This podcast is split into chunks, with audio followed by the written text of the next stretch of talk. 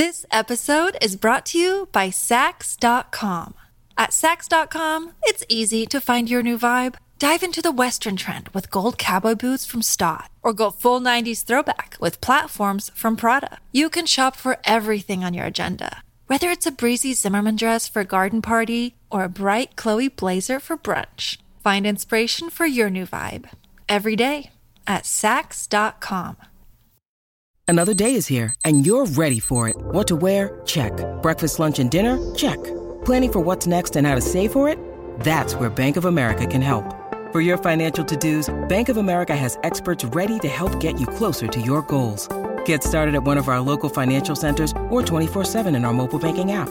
Find a location near you at bankofamerica.com slash talk to us. What would you like the power to do? Mobile banking requires downloading the app and is only available for select devices. Message and data rates may apply. Bank of America and a member FDIC. Look, Bumble knows you're exhausted by dating. All the must not take yourself too seriously and 6-1 since that matters. And what do I even say other than hey? well, that's why they're introducing an all new Bumble with exciting features to make compatibility easier, starting the chat better, and dating safer. They've changed, so you don't have to. Download the new Bumble now. Welcome to the New Books Network. Hi, and welcome to the Ideas Roadshow podcast. I'm Howard Burton, your host and creator of Ideas Roadshow, and I'm delighted to be partnering with the New Books Network to offer you our uniquely eclectic blend of long format conversations with a wide array of intriguing and knowledgeable people. Most of us have a particularly special place that plays the role of a sort of spiritual lodestone a beautiful and peaceful environment where we can feel at home, secure in the knowledge that no matter what life throws at us and wherever we might happen to find ourselves, it will always be there, quietly waiting for us when we get the chance to return. For me, like doubtless many, many others, that place is the National Gallery. I first started visiting the National Gallery when I was a student in London over 30 years ago, often spending far more time there than in my classes, as it happens, and I never visit London without going back there at least once. Of course, the paintings are both magnificent and wonderfully familiar, but for me it's really the whole package the building, the layout, and equally significantly, the exceptionally high quality and quantity of deeply engaging and accessible talks by a unique array of hugely knowledgeable staff that so magnificently bring out aspects of the surrounding artwork that I would surely otherwise miss. So it's hardly surprising that at the beginning of the coronavirus pandemic, I found myself subscribing to the National Gallery's YouTube channel. I'm not, it must be admitted, a particularly avid YouTuber, but watching National Gallery videos went a considerable distance to helping me through these weird times. It's not the same as being there in person, of course, but it was a pretty close second. Which is how I found myself becoming a sort of groupie of Matthias Wivel, the passionate and articulate curator of Italian 16th century paintings. Matthias, I quickly concluded, would make an excellent Ideas Roadshow guest given his obvious erudition and unique experiences at the upper echelon of the international art world. He was also, I was intrigued to discover, a longtime fan of comics, which struck me as both somewhat unusual and very much worth exploring. And it turned out that that wasn't the only artistic surprise that was awaiting me. I grew up in Copenhagen and both of my parents are art historians, so I ended up making the very not independent choice of following in their path. Although before that, I did attempt various other things, but to no avail. That really was what I wanted to do. Um, so that's sort of in a nutshell where it comes from. I grew up around art, and also in the, my extended family, we have artists and literary critics and journalists and so writing and art were around everywhere. And the conversation would be that like along those lines. It would be subjects mostly in the humanities. And i as, as so many kids i drew a lot as a, as a child and and sort of got the bug there. I, I i did later on give it up because i was too self-critical i think. And i, I, I some, somewhat regret that to this day that i gave up drawing uh, because it would just be so painful to get back into it. Obviously, I could do it, but uh, it would just be so painful now to get back into into doing that. I guess there has to be the inner drive to do it, and um, I haven't maybe felt that quite strongly enough.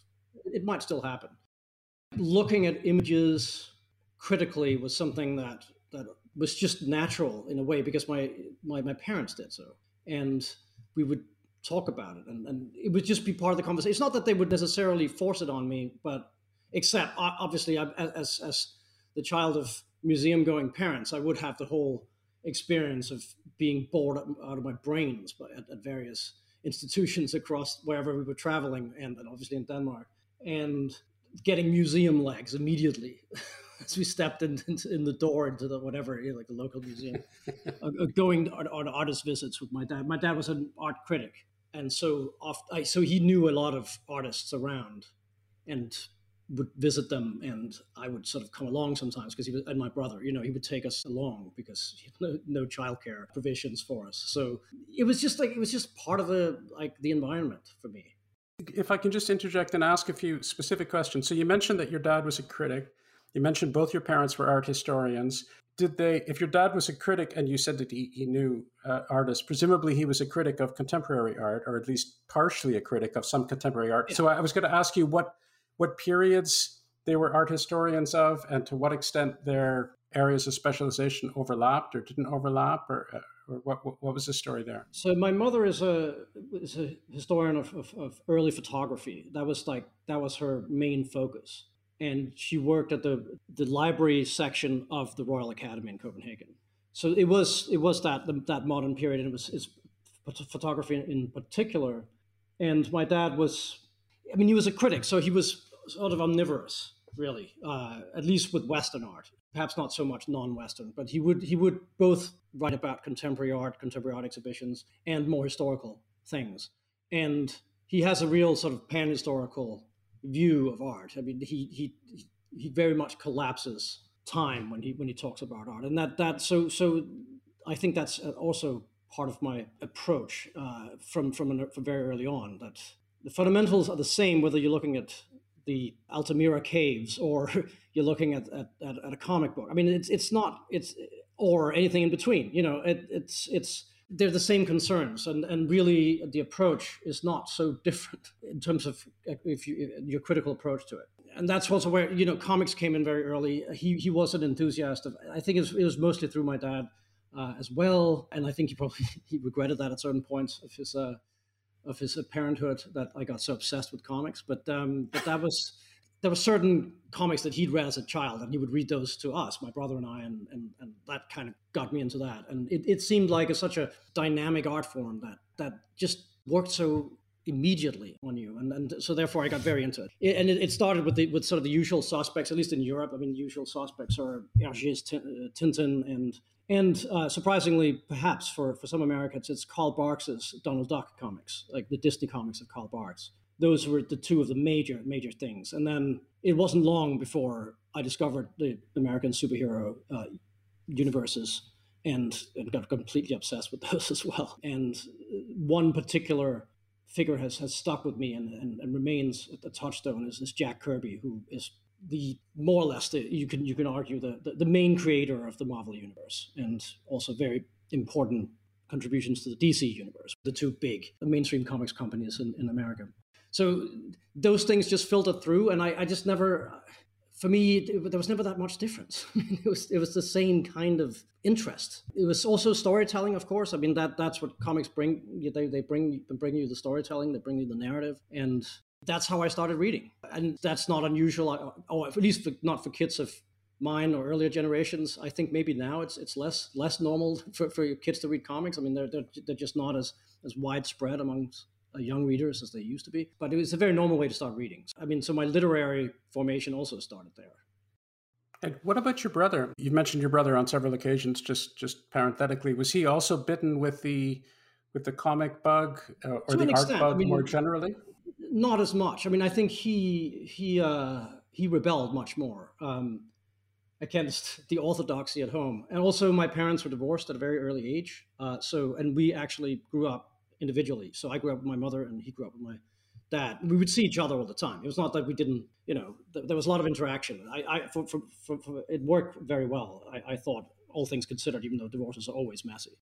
And my brother grew up with my dad, who's sort of very a more more forceful uh, personality in, in some ways than my mother. and I think he had he for him for him it was necessary to to choose a different path, and so he eventually, I mean, later on, obviously not as a kid, but uh, eventually he studied economics and uh, works in banking. I think for him it, it was definitely like he's had enough of that at home. Like let's let's do something else. It's not that he didn't have the sensibility. I mean, he was a, he was an excellent. Um, what how do you say like draftsman? He was a child, a drafts child.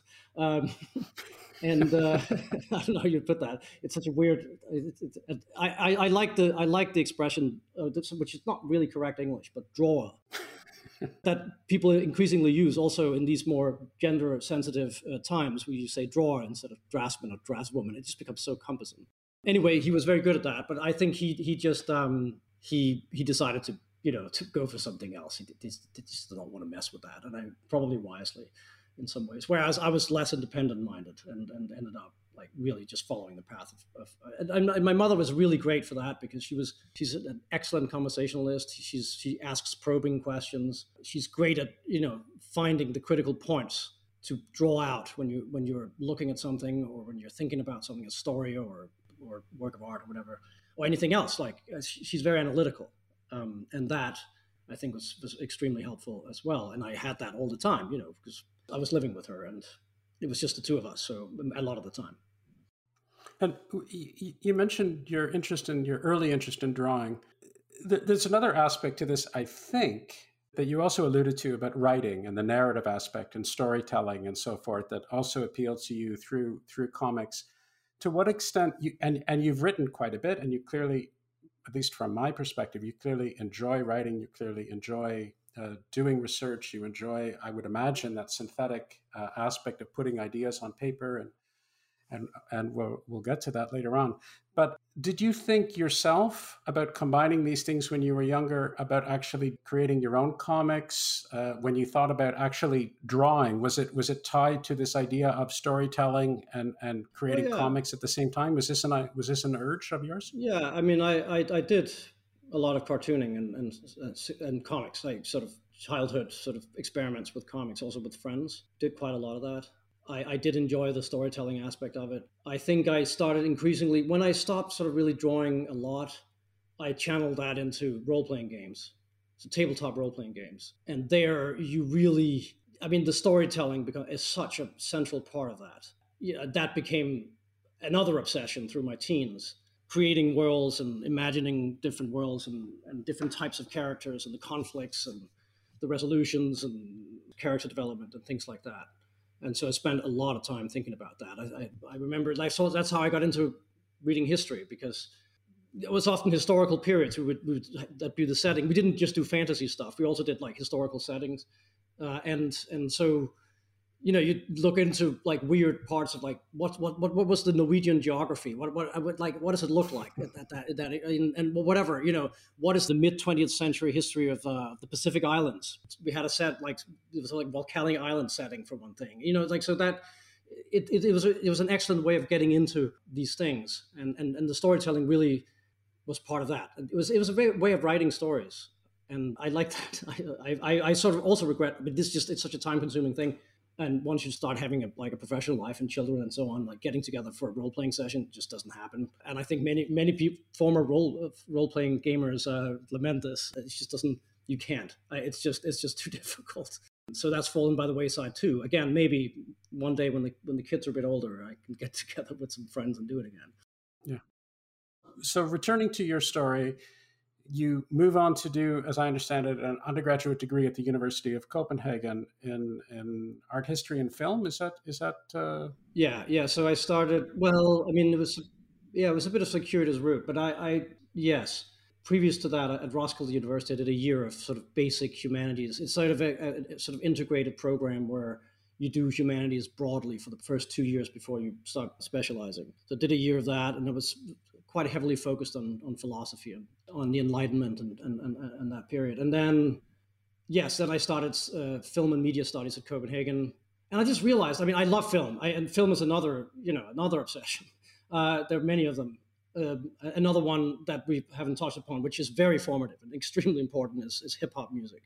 But we can get maybe get back to that. I mean, that is really it, it's it, it sort of informs so much of, of, of how I think about other things.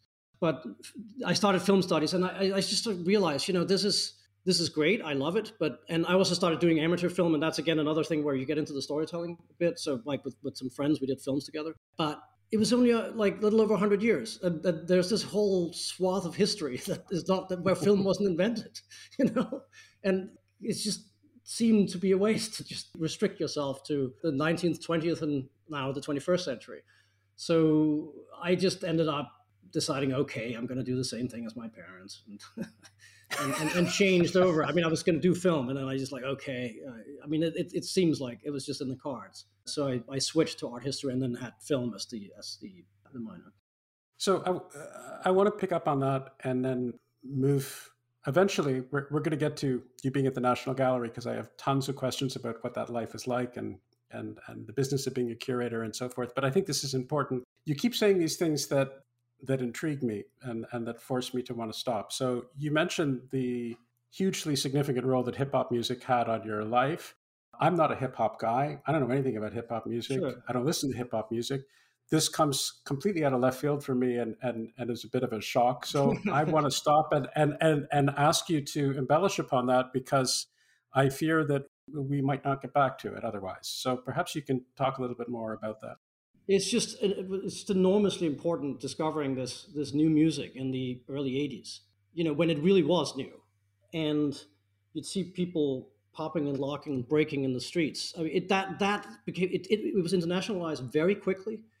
Once it started appearing on wax you know once records started actually being produced which happened in more or less in 78 you know and and then started happening more and more it was internationalized so quickly, and it was just the most fascinating thing. It, it was it was a, a, a, vision of of youth culture in America that you just did not get anywhere else. And for me, it was just the most the, the, the most exciting music around, and and sort of subculture.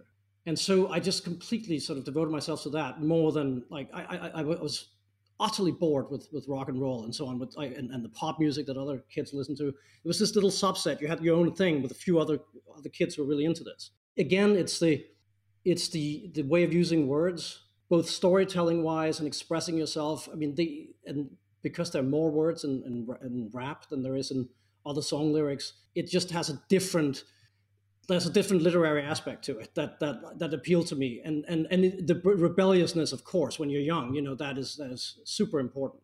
And i think something that gets to sort of certain truths of art is that hip hop is transgressive. I mean it, it has always been transgressive. It's it's the it's the voice of more or less oppressed minorities. And often indulging more negative aspects of their lives as well as the positive ones. And the fact that art is a way of, of expressing what's real, real emotions, real situations.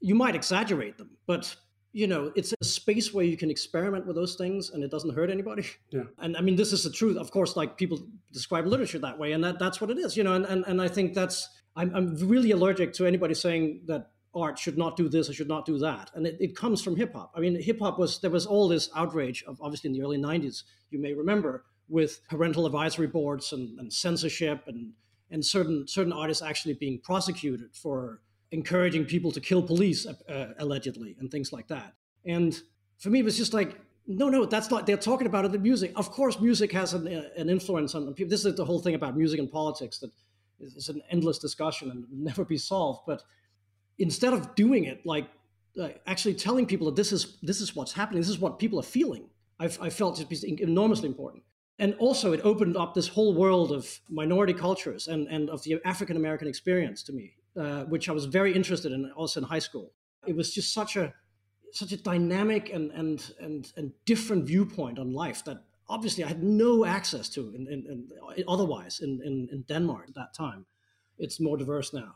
And and that was just absolutely fascinating. So I you know it, it opened up so many things. It's it's it opened up minority viewpoints and feelings of being oppressed and, and struggles against oppression. And, and so I started reading Martin Luther King and Malcolm X and about the Black Panthers and all these things just informed my my consciousness in the in the, in the years when I was a teenager. Uh, and and hip hop really spoke to that. And so when Black Lives Matter and the, the, police violence against minorities in America became something everybody was aware of. It's like, yeah, yeah. I mean, we've been hearing about this in the music for 20 years now, you know, but now everybody has camera phones. And so, so now suddenly it's filtering through to privileged people like, like me. Uh, but I, I, felt that it was extremely helpful to have had that background and, and sort of understand that there's very different experiences out there, even in the privileged Western world.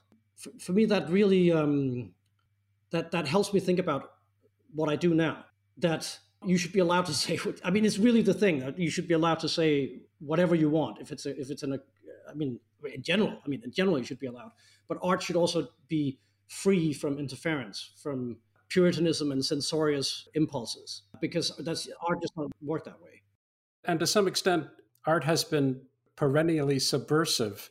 Maybe that's overstating the case, and and I'm certainly not implying that there weren't people who were conformists or, or in fact even advocates, propagandists of a particular point of view or authority figures, and that's happened a lot. But this notion of art as a, at the risk of sounding cliche, a vehicle for expression, for self expression, for uh, potential rebelliousness, that's something, well, which is endemic to the entire cultural and artistic lives and dare I say the artistic temperament. I mean, you you it's it's not exactly a newsflash that that that, no. that, that great artists of all sorts of different dispositions and all sorts of different uh, proclivities and orientations have been doing their own thing uh, in opposition to the authority, in opposition to some of societal values, in opposition to the prevailing mindsets of, of various people.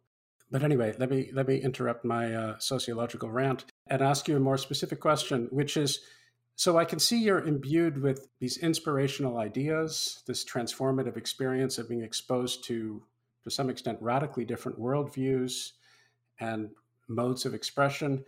And then you go to New York to do your master's degree. So several years later, you were exposed as a teenager. Then you go to New York.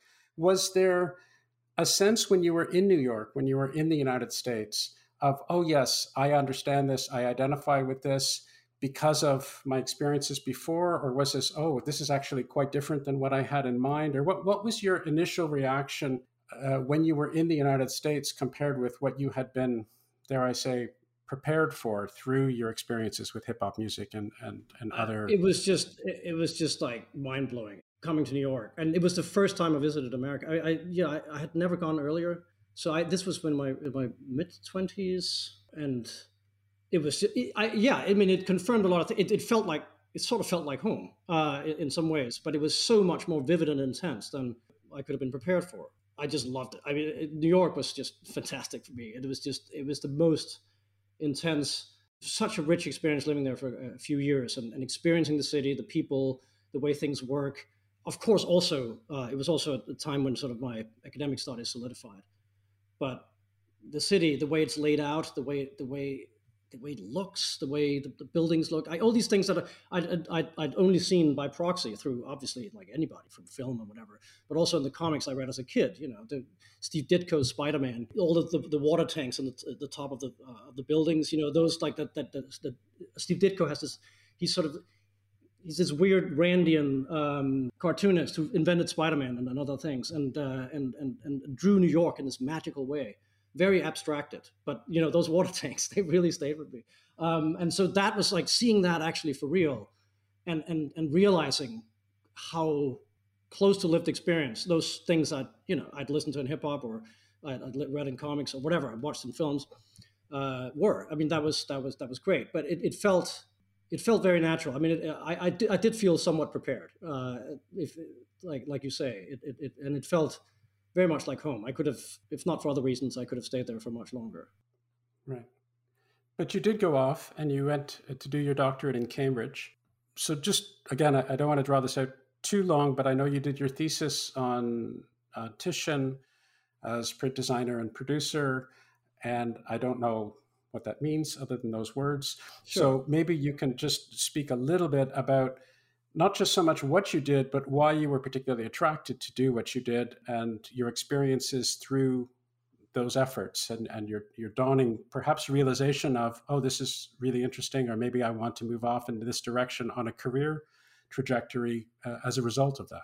Often these things happen a bit randomly. Uh, I think, and then maybe not after all. So I'd come to New York I was at Columbia and I was going to do just one year first initially, and then it turned into a master's. I, I stayed there for another year, and um, I was going to do 19th century. That's what I've been doing in Copenhagen. I love you know that period, like the the, hmm. the, the modern era of the of the 19th century. And then I took a class with Professor David Rosand at Columbia, and, and he's Renaissance specialist, particularly in Venice, and and then it was just great. He was just a great teacher, and that so I just gravitated towards that, and and I then also I think I, I immediately sort of decided to do Titian, um, and that's probably in part because I've been hearing a lot about Titian from my dad when I was a kid. You know, it's one of his favorite artists. He would talk about him a lot. So, uh, and I, I, just hadn't had the possibility of of really studying it in Copenhagen. So because there wasn't much offered in, at the university, and suddenly that, that was the possibility, and and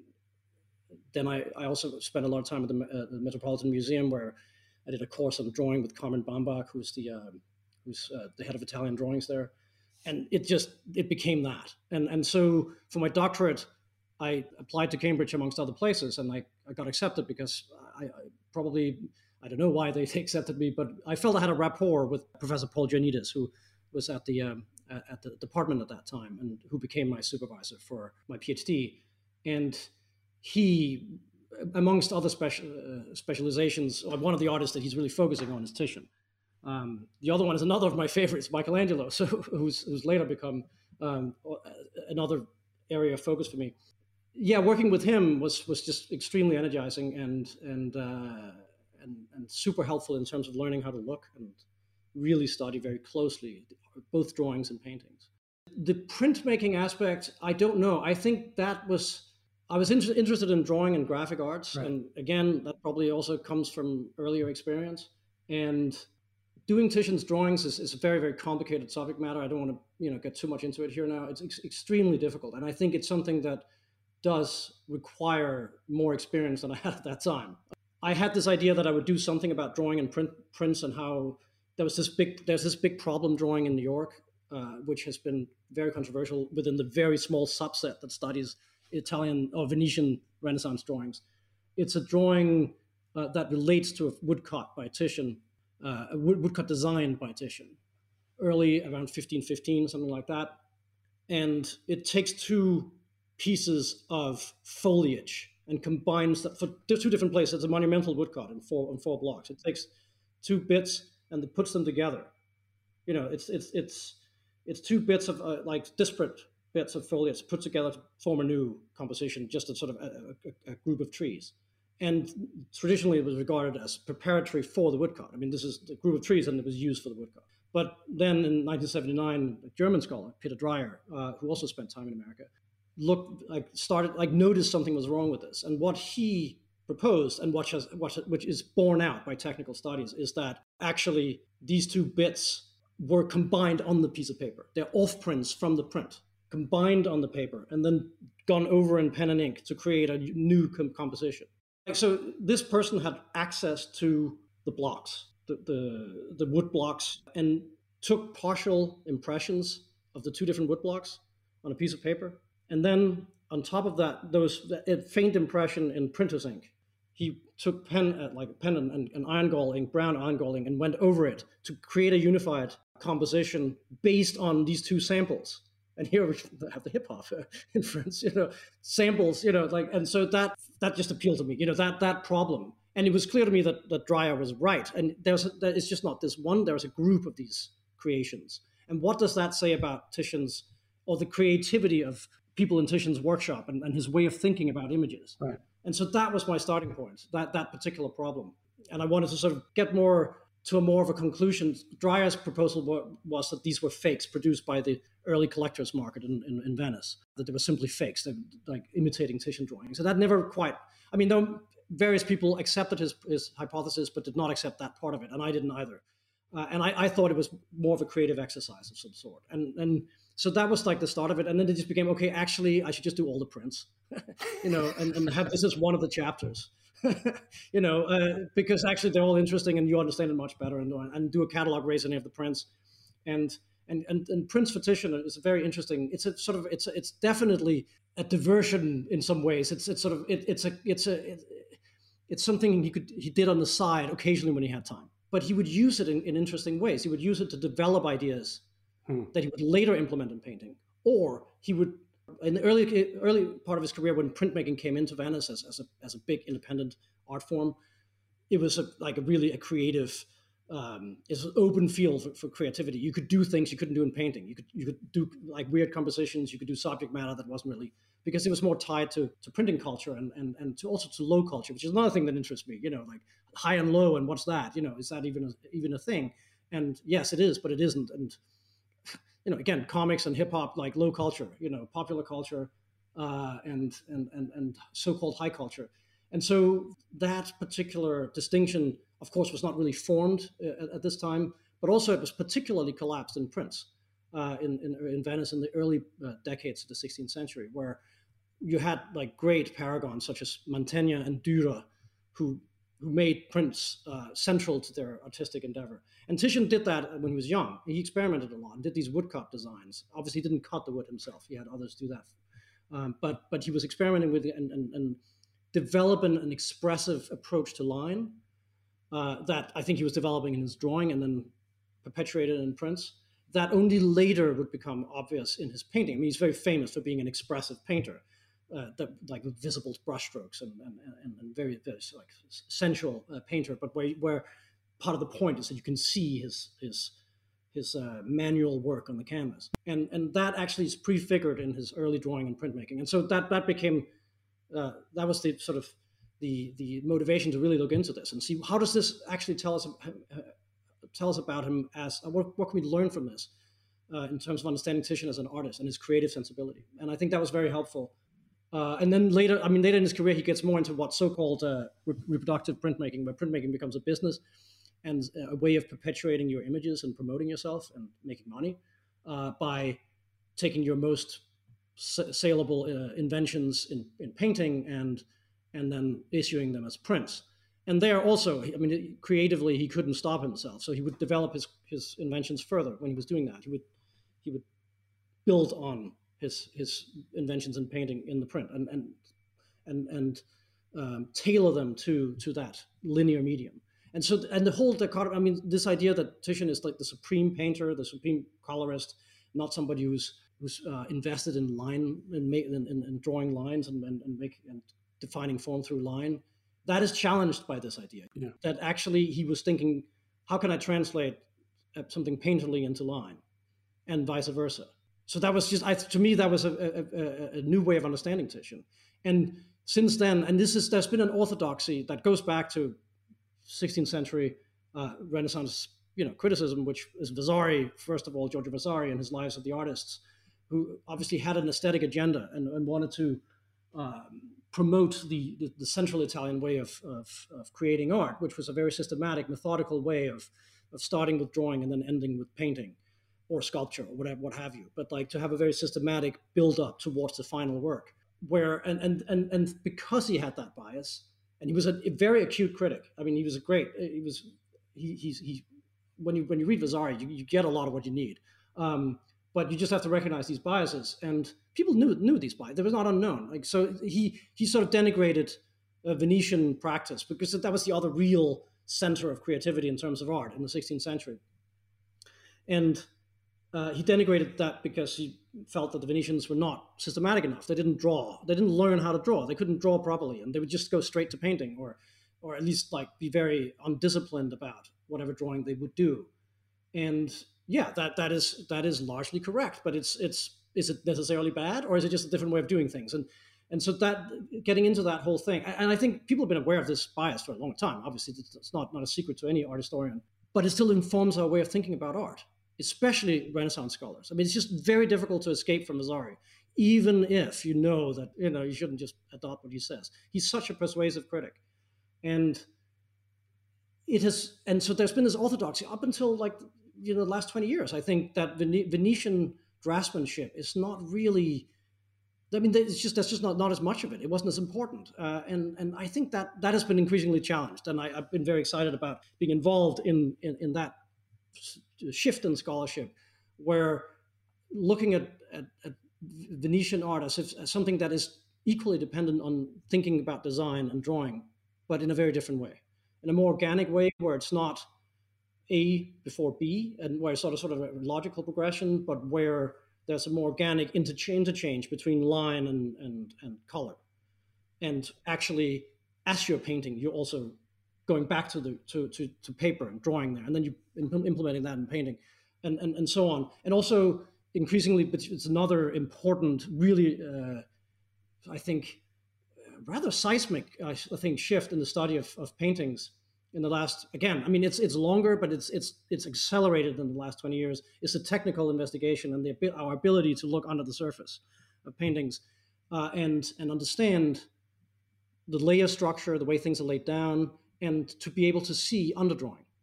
So the, the kind of underdrawing that you find laid in often with the brush sometimes with a, from a cartoon with pouncing or whatever uh, especially that's especially in central italian painting but if you look at venetian painting it's often drawing laid in freehand with the brush, but but often based on drawings on paper.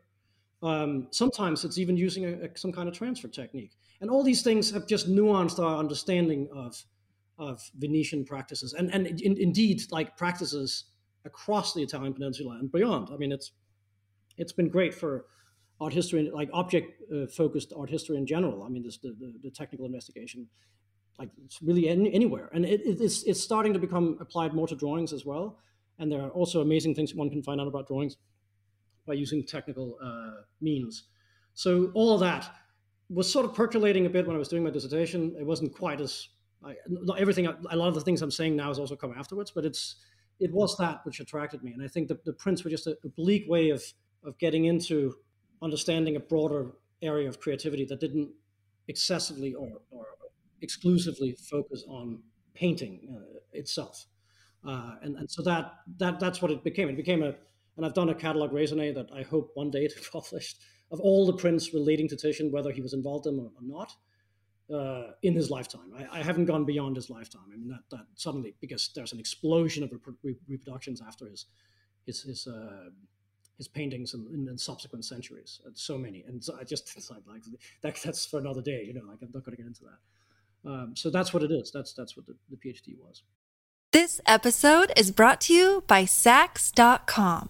At Saks.com, it's easy to find your new vibe. Dive into the Western trend with gold cowboy boots from Staud, or go full 90s throwback with platforms from Prada. You can shop for everything on your agenda, whether it's a breezy Zimmermann dress for a garden party or a bright Chloe blazer for brunch. Find inspiration for your new vibe every day at Saks.com. When you need mealtime inspiration, it's worth shopping Kroger, where you'll find over 30,000 mouthwatering choices that excite your inner foodie. And no matter what tasty choice you make, you'll enjoy our everyday low prices, plus extra ways to save, like digital coupons worth over $600 each week. You can also save up to $1 off per gallon at the pump with fuel points. More savings and more inspiring flavors make shopping Kroger worth it every time. Kroger, fresh for everyone. Fuel restrictions apply. I want to have the opportunity to get to the life of a curator. I want to explore that a little bit, if I if I may. So let me just move to that, and and I want to ask a couple of sociological questions first, because even the question of how one becomes a curator and how one moves into that line of work, and the different aspects of the sociology be, between because there's obviously a huge overlap between the academic world and academic positions of being art historians and, and actually being a curator. But they do seem distinct, at least to my to the to the naked eye, as it were, to, to, to my situation. So the first question I have, finally, is uh, you do your dissertation, you do a couple of positions, uh, as I understand it. You do a, a, stint at the at the Morgan Library. You do yeah. in, in, New York. You do uh, another two-year stint uh, in a research fellowship in uh, in Copenhagen. And then you move on to become uh, the curator of, of 16th century Italian art at the National Gallery. So that seems to me, as somebody who knows nothing about this field whatsoever and doesn't pretend to, that seems very rapid. That seems like quite a rapid ascent. So I have two questions. My first question is Is that right? Is that actually a rapid ascent to get to a position of being the curator of 16th century Italian painting of the National Gallery from a, a relatively young age? And the second is What's it like sociologically in that situation? I can imagine, again, without knowing, that when you arrive there, there would be all sorts of people, because this is presumably a very coveted position that you've been able to attain. So there would be all sorts of people who applied for that and haven't got it. were there hostilities? Was it difficult to settle in? Were you immediately accepted and embraced in the National Gallery family? Tell me a little bit about that. And, and, and then just to reiterate my first question, is that a usual tr- career trajectory or was it somewhat unusual in your view? I think it's fairly usual. I, I, I don't know. I, I, took a long time studying. I took a long time figuring out what I wanted. So I, I wasn't quite as young as some people might be when they when they get a permanent like achieve a permanent position obviously permanent positions in our field are rare and, and, and, and difficult to obtain and very desirable because it's just there's just a few of them. Yeah. And and to, to actually be able to do it at the National Galleries it's, it's an enormous privilege. I will say this, uh, I think the Anglo-Saxon world, so the US and, and the UK are much more welcoming to foreigners in these kinds of jobs than you find on the continent in Europe. It's much harder to, to as, a, as an outsider to come in and, and, and get a, an equivalent job in, in France or Italy or uh, Germany or, or Denmark for that matter. And I already, already knew the UK. I, the UK is the country I spent the most time in, uh, besides Denmark. So I, I, knew it well. I knew people here already uh, through like the years I spent in Cambridge and so on. So it felt, you know, just like a, a continuation of those things. And and there was definitely no uh, no problems at the gallery. They were extremely welcoming, and it was it's not a big it's not that big a place it seems big when you see it from the outside and you like it's it's reputation obviously but it's a small collection with a fairly relative to its size it has a fairly large staff but it's still a small staff you know it's not it's not an enormous department the curatorial department so you immediately are involved in the whatever work goes on in the department and and uh, exchange with your colleagues and and, and so on so it, it was a very welcoming place uh, and an ex- extremely uh, inspiring place to to to be. I, I must say. I mean, it, from the beginning, it was just suddenly so many things were possible. Uh, it's a place that still values curators more than a lot of other uh, com- comparable institutions, uh, especially across Europe. It's just curators have to to a certain extent been.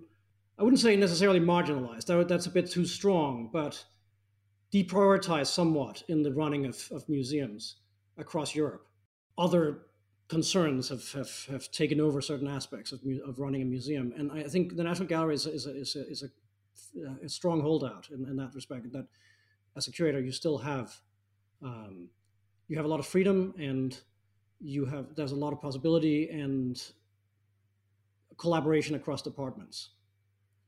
So it was an extremely positive experience. I, I can't say whether, you know, how unusual it is that I got that job. I, I was obviously, obviously surpri- surprised that I got it, and and I did have not. I think one of the re- one of, what was helpful actually in, in, the interview process and so on was that I think I'm never going to get this, so I wasn't nervous about it. It's like, like I, I, might as well, you know, like they've invited me from interview. Okay, I might as well invite, first. First of all, I might as well apply, you know, you know, and then I was invited for an interview, and and uh, sure, you know, and one of the interviews was with the head of conservation and, and, and the director and going around the gallery and I just felt like I'm not going to get this job anyway, so I might as well speak my mind about like the, the display and and and what I think is great about it and what I think is not great, you know. And uh, maybe that was helpful. I don't know. I, I don't know exactly what their thinking was, but uh, certainly it was very exciting and and, and also a little uh, daunting initially to suddenly realize, okay, I'm going from a research fellowship. It was at the museum in Copenhagen, and I was enjoying it. We had a great life in Copenhagen. Whatever, we had our first child and then suddenly, okay, we've got to go back to England, and now with a child, you know, and uh, and set up life uh, in England. So it was a bit daunting, but it was. I mean, the job is, is, is was has been so inspiring and, and, and fun. So it's it's just that that has really driven a lot of it for me. Yeah. And my understanding is that your first exhibit was uh, Michelangelo and Del Piombo. Yeah, that's the first thing I organized. Yeah, yeah. Okay, so I'm wondering as you come into this job, there are these various responsibilities that you have. Presumably, it's expected that you will uh, be curating uh, exhibitions and special exhibitions, and I want to talk about the details of what happens there. Then, of course, you've also got all of the wonderful masterworks that you have to be taken care of. So, how much of your time is devoted towards designing and, and curating special exhibitions as opposed to looking after the paintings that are there? And then, how long uh, uh, well, let me just ask that. So let me let me stop yeah. there and ask you that. Uh, so this is one of the I think great tensions uh, in in most curatorial jobs, is that exhibitions are extremely time consuming and, and demanding and difficult. And also, we've been living through a blockbuster era, especially when you're in a large city and a, and a, and a prominent institution like the National Gallery, where exhibitions are really um, a, a huge priority. And that does mean that sometimes you may not have as much time to devote to the collection, which is really the core of your responsibility as a curator. That's why you come to the institution. That's why people visit. It's, it's, of course also the exhibitions, and the exhibitions contribute to the life of the institution and the research and, and all that. But the collection is the core, and that is is is attention. I was lucky enough to start just as, as the Paolo Veronese exhibition, the great Paolo Veronese exhibition that uh, Xavier Salomon, from um, from the, now at the Frick, uh, was was organizing with Nick Penny, the director, and um, and he came and I knew him already, and I got thrown into the installing an exhibition and talking about and, and because Xavier was in, in New York, I, I, immediately had to sort of represent the exhibition to the audience and, and, and, do tours and all that. Even though it, wasn't something I planned, but it was it was a delight. Uh, Veronese is a fantastic artist and that I already loved, so it was no problem. Um, but I, I, very quickly got into this whole track of, of planning exhibitions. I had this idea for uh, the, the, the raising of Lazarus is one of the biggest paintings in the National Gallery, and it's it's painted by Sebastiano del Piombo, uh, with the involvement with certain involvement by Michelangelo uh, in 1517. And so the 500th anniversary was coming up. Another colleague told me that, and I thought, yes, we should do something about this picture, this enormous picture, which has the first inventory number in the collection. It's NG number one. It's the first. It was part of the foundational part of the collection. It was given the first number. So it's an important histo- painting historically to the gallery, and it's also just an important painting. It was in the High Renaissance. It was painted alongside Raphael's great Transfiguration uh, in the in the Vatican, in competition with Raphael.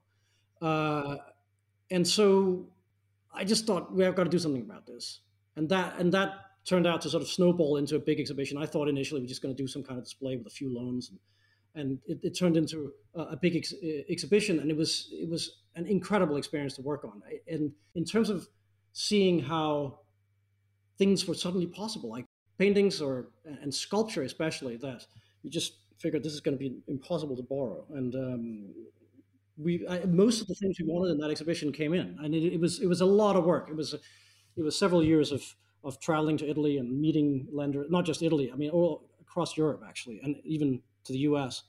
Uh, a lot of learning and building a network and so on. Also because I was new, so I had to do all that. Um, yeah, so I want to stop you uh, because it's the mechanics of how things snowball.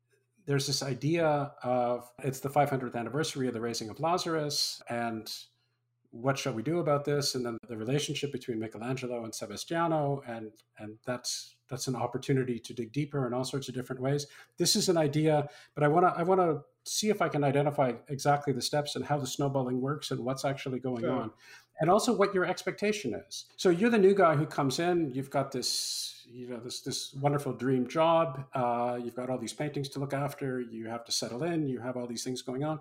You have this idea about hey, there's this painting, National Gallery one. Let's do something about that. Then what happens? Do you go to the director and say, let's have an, a, a small exhibition about this? It somehow becomes bigger. How does it? How does the story unfold from there? And and uh, just to give me a sense of how these exhibitions actually occur in the first place because all i see as a consumer is the, the exhibition you know, here it is it's coming you know next year or whatever. Yeah i mean it, it does start with conversation informal conversations with co- colleagues and with the director.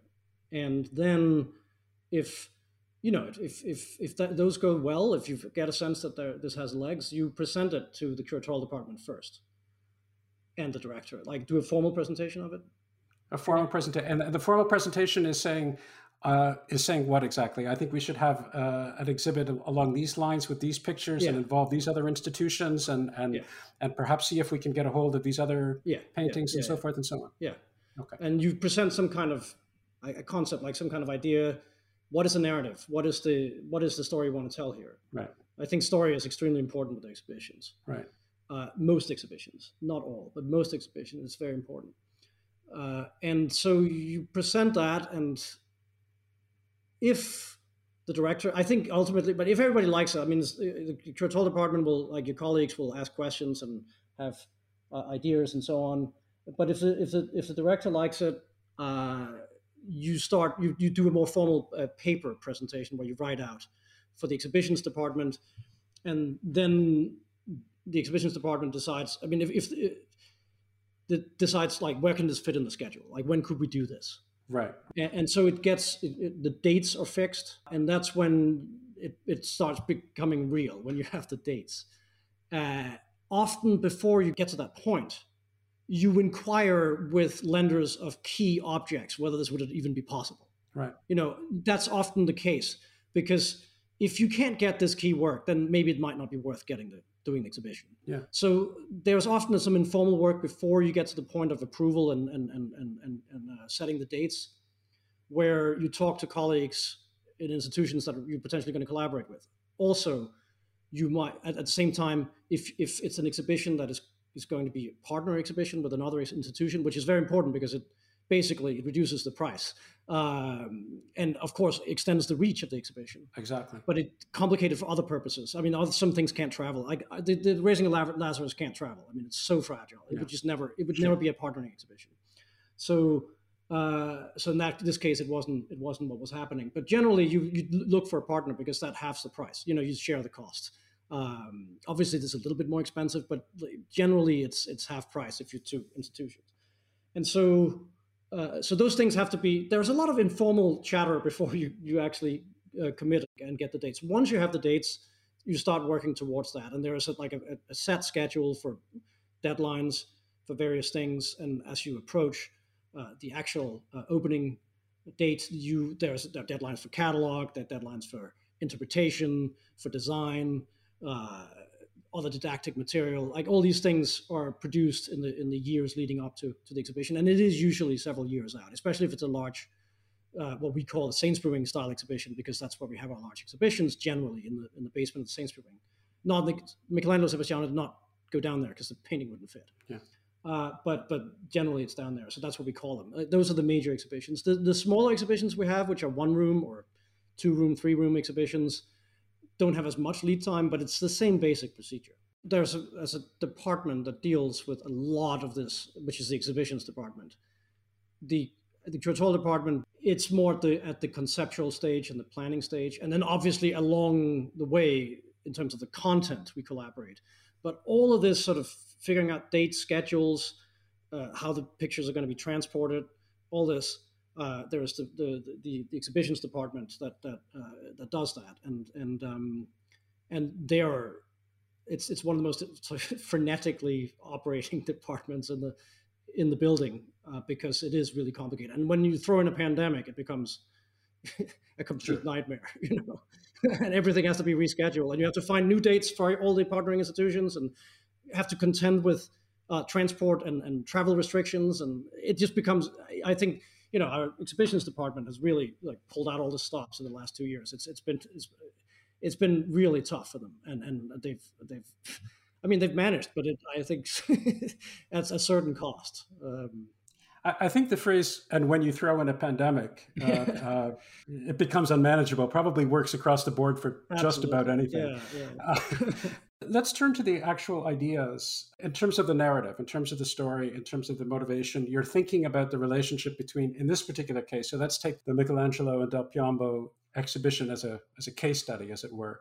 So you're intrigued by this notion of this particular painting and also the relationship between these two artists juxtaposed against perhaps their their attitudes towards Raphael and there are all sorts of other stories that, that are associated with this, why they collaborated, how they collaborated, what it means about the different styles, what it means about the styles of, as you were alluding to before, Venetian art as opposed to art in central Italy and so forth. There are all sorts of different narratives that are associated with this. You say, I've got this interesting idea. Your colleagues start getting more and more excited by it you're involving other people. Um, talk me through how it works from that point onwards. So I, I bought the book to this, which is uh, which is an amazing book you. that you've edited. You involve all sorts of other experts to give their perspectives, their ideas. So two specific questions: How difficult is it for you to be making that decision? Is it just your decision, and how difficult it is for who am I going to ask to have this input and that input, and and be involved in in this intellectual aspect of the story that I'm telling. And then I'm also curious to know as you're moving forwards with this, presumably your own thinking is changing. You started with this idea about the, the these two painters, this particular painting, some aspects you had based upon your knowledge, but presumably as you do research, as you think, as you talk to more people, your own thoughts develop and your own ideas change I would imagine potentially considerably in the three or four years from starting with an idea to actually mounting the exhibition. So, so maybe tell me a little bit about that. First, is that true? And and then give me maybe some examples. It's absolutely true. Uh, so this exhibition, I had imagined something a bit smaller, just about the genesis of of the Lazarus. And immediately when I presented it to my colleague, Susan Foister, who's the deputy director at the, at the National Gallery, said, this really has to be a bigger exhibition. And I think in part that was motivated by the name Michelangelo. you know, like you're doing something Michelangelo. Are you going to do a small exhibition of Michelangelo? That doesn't make any sense. You know, you gotta you gotta expand that. Like he is one of the great artists of the of the Western tradition. So, but so that was part of it. But it's also I think she also just saw that the material was rich enough to do that. I was nervous about it because I thought, you know, we, we're not going to get the loans and it's going to be impossible. Michelangelo is notoriously impossible because the sculptures don't move. like you can't get a sculpture. They're, they're not going to be lent ever. You know, they're not going. You can't even do a Michelangelo exhibition in Florence because you can't move them from the Accademia to the Uffizi or, whatever you like, you, whatever you need to do, or the Bargello. You know, you can't. Uh, they just they don't move. And um, and as for paintings, it's the Sistine Chapel, you know, and the Pauline Chapel. They're frescoes. So there are like there are three, four easel paintings, depending on how you conceive it. Luckily, two of them are at the National Gallery. So that was helpful. So it's almost always drawings with Michelangelo, and and and those are in constant demand. And um, of course, I wanted to have some drawings by Michelangelo, the ones relating to the Lazarus. But then it was just clear that some of these things that you just mentioned, like the the the the idea of a Venetian artist formed like same generation as Titian, Sebastiano uh, Veneziano, as he was called, because he was from Venice, who relocates to Rome, meets Michelangelo, becomes a close collaborator of his, and really changes his style, but retains some of his Venetian insights as a painter. And he's a very, very accomplished oil painter. He arrives in Rome. And then he starts understanding, uh, because how could you not? If you work closely with Michelangelo, how could you not be influenced by this like creative powerhouse? And I imagine actually that it was the time that Michelangelo was painting the Sistine Chapel ceiling, and he almost certainly must have invited Sebastiano onto the scaffolding, and it would just blown his mind to see Michelangelo working on the last parts of the chapel where he was painting alla prima. I mean, he was not he was not drawing anymore. He was not following this ideal of like systematic. That what he did generally do that, but he'd gotten so confident in fresco painting by this point, he's painted the whole ceiling that he was just painting directly in fresco, you know, and seeing that would just, just blown his mind, like Sebastiano's mind. And you can see how his form becomes much more monumental, much more sculptural, and his choice of color range is deeply influenced. And this is something I, I don't think was acknowledged before uh, is deeply influenced by Michelangelo's very odd and unnaturalistic and extremely affecting choice of colors on the Sistine Chapel ceiling. You know, when the, when the ceiling was cleaned 30 years ago, it was it was a sensation to see like how like how intense the coloring was and and very controversial.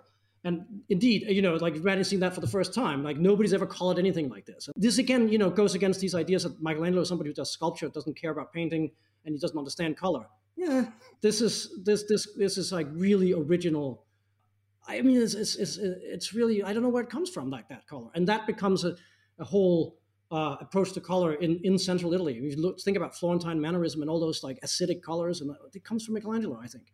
So anyway, so Sebastiano does that, and, and to study the way that the Venetian and Florentine traditions intermingle in his work, and then beyond that, how they collaborated Michelangelo has, has generally been understood as somebody who did not collaborate. He was this solitary genius uh, who did not enjoy collaborating. And all when he did collaborate, it was always with these substandard artists that he gave a drawing or something. And that's how Sebastiano has been regarded in general.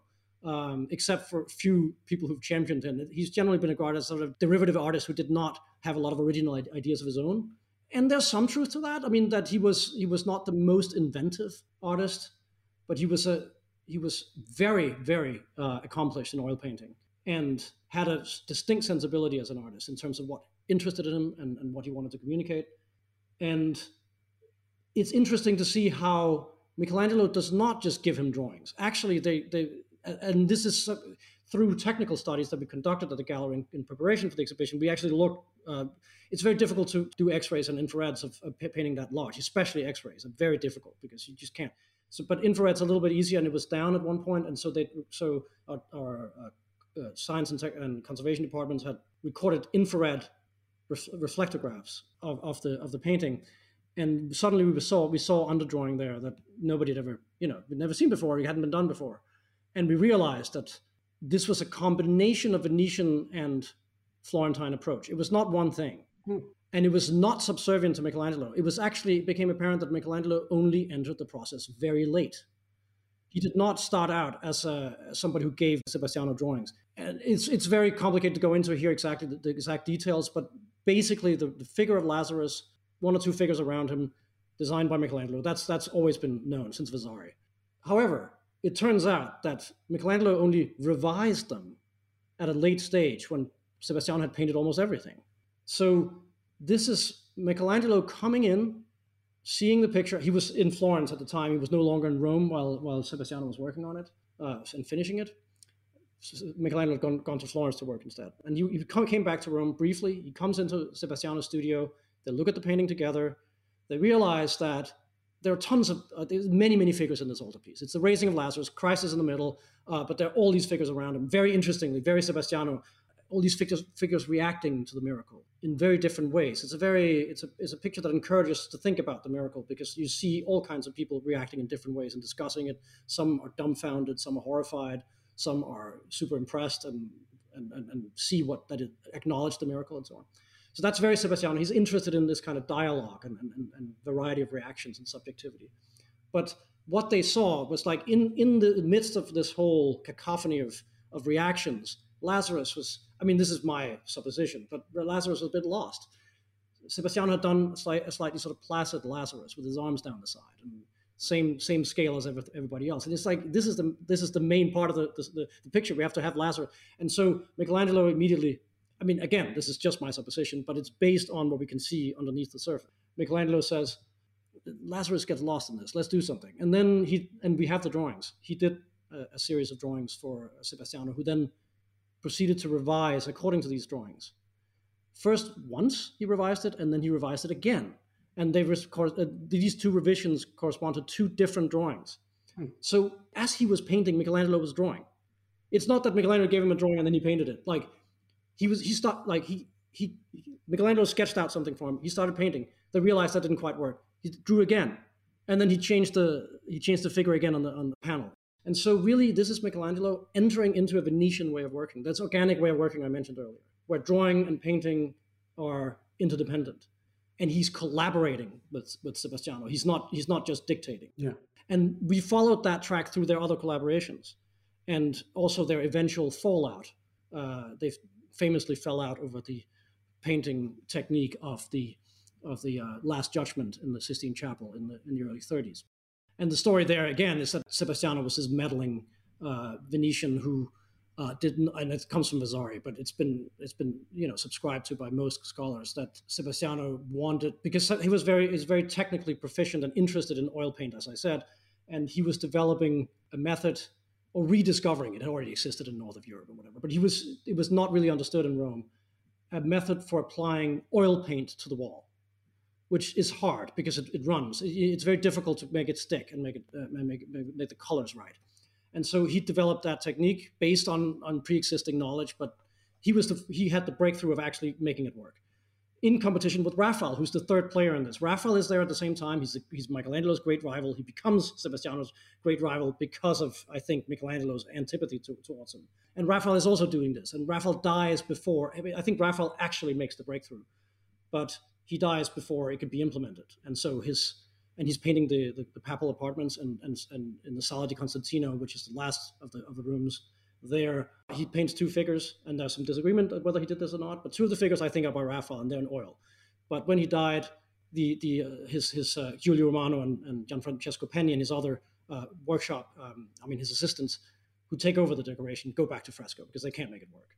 And Sebastiano is having a lot of fun with this and letters to Michelangelo saying Raphael's boys can't figure this out, you know, but I figured it out. So anyway, who knows? But anyway, so it's very it, it's a very competitive scene where you have artists interacting and stealing ideas from each other.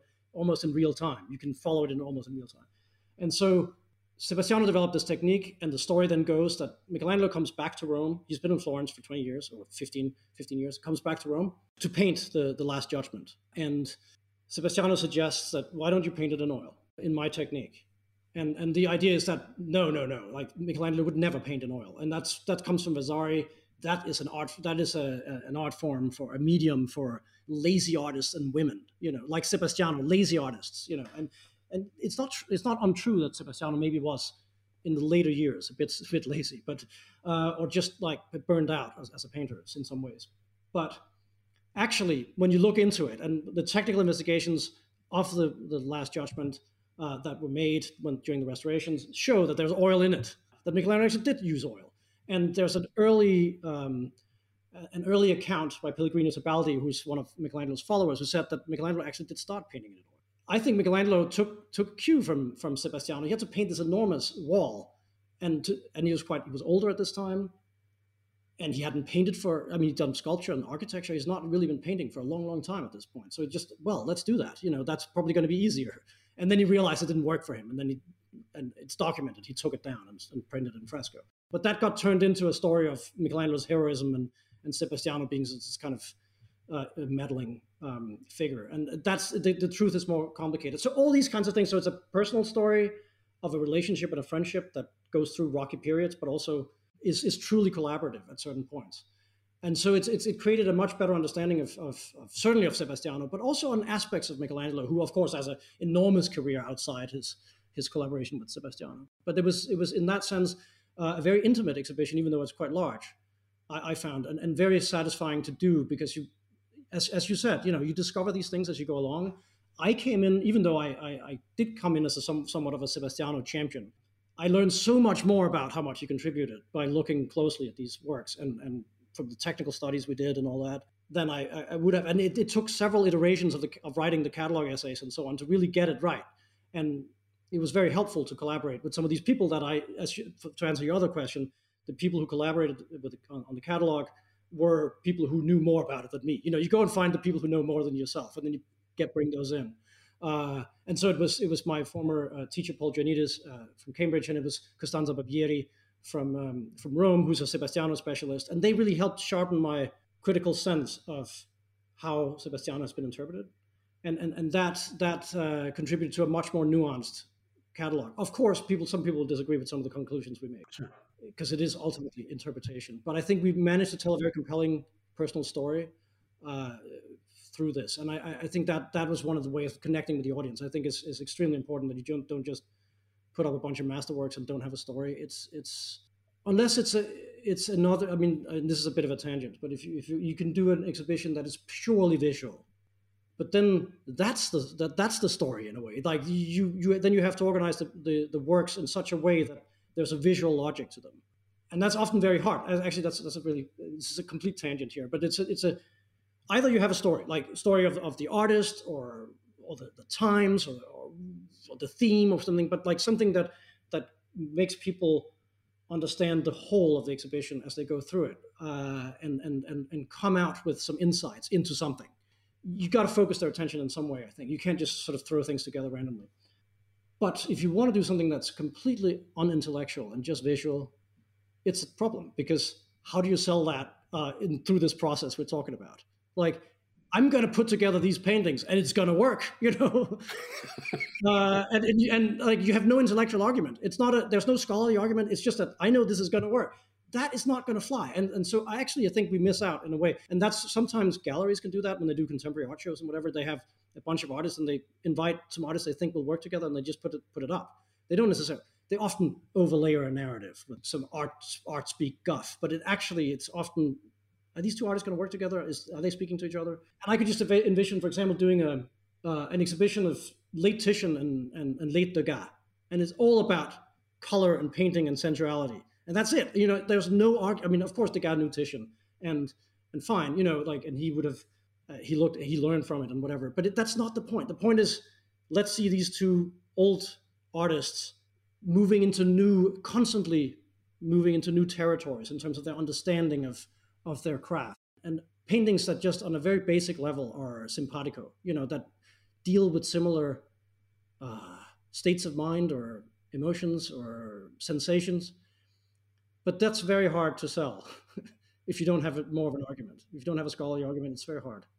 Well, and it's also about, at least for me, so I have a perhaps a good case study because I don't have a background in this. But one of the things that I took away from this that I thought was particularly stimulating, and that is how the technology is linked to the uh, the form of artistic expression, which is linked to the content and what one is actually trying to say. So let me try to be a little bit more more specific. So there's this story. Wow, there are these Venetian guys famous school. They work in oil. They're wonderful with oil. They have this free flowing style where they're able to change things on the fly. They're they're very oriented towards color and expression of color, and they have this fluid sense of creativity. And Del Piombo is an, uh, a paradigmatic example of that. So is Titian, and so forth and so on.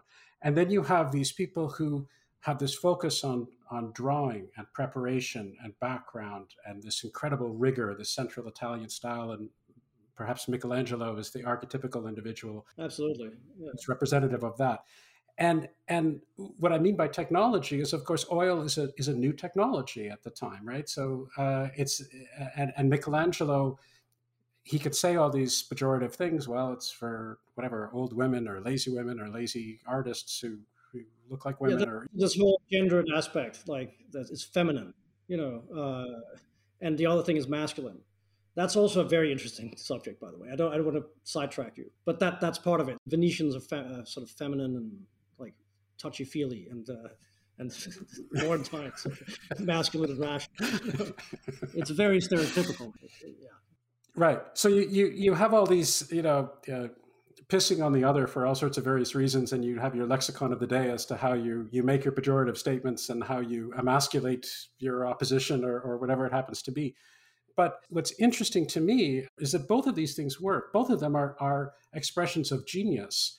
Uh, the idea that you can actually create on the fly, the idea that you can manipulate uh, your oil painting in such a way that you can say, okay, I've done this and I've done that. Oh, let me do something else over here. And, and you're not working from a pre prepared sketch, uh, or at least not rigorously working from a pre prepared sketch. That can create something of outstanding, compelling beauty and an enormous emotional impact.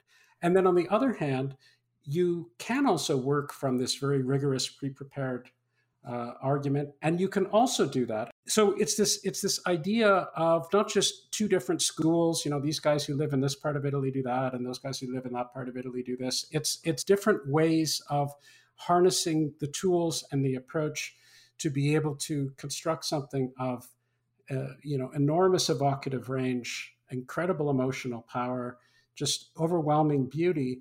And sometimes they can even work together, as, as you were mentioning on, on the raising of Lazarus, to, to be able to coherently produce something uh, uh, really unique and, and, and, and significant. So it's that's to me, that's a really riveting intellectual strand that I get as an independent observer from all of this. That there are there are all sorts of different ways of skinning the cat, but at some level, it's deeply related to what they're trying to accomplish the concepts the beauty the power of what it is that they're trying to express. Yeah uh, and i think it's it's very relatable and i th- uh, in, in, a way you know creativity describing creativity getting making people who read the book visit the exhibition look at the works feel some of that discovery that you're also making as a curator i think is is is important and, and making it relatable. I, I i think you know it's it's it's a very sort of practical, creative reality that we're trying to um, show, and I think that it's one of the one of the compelling avenues of making an exhibition, or indeed just showing your collection that you that you can take. You know, it's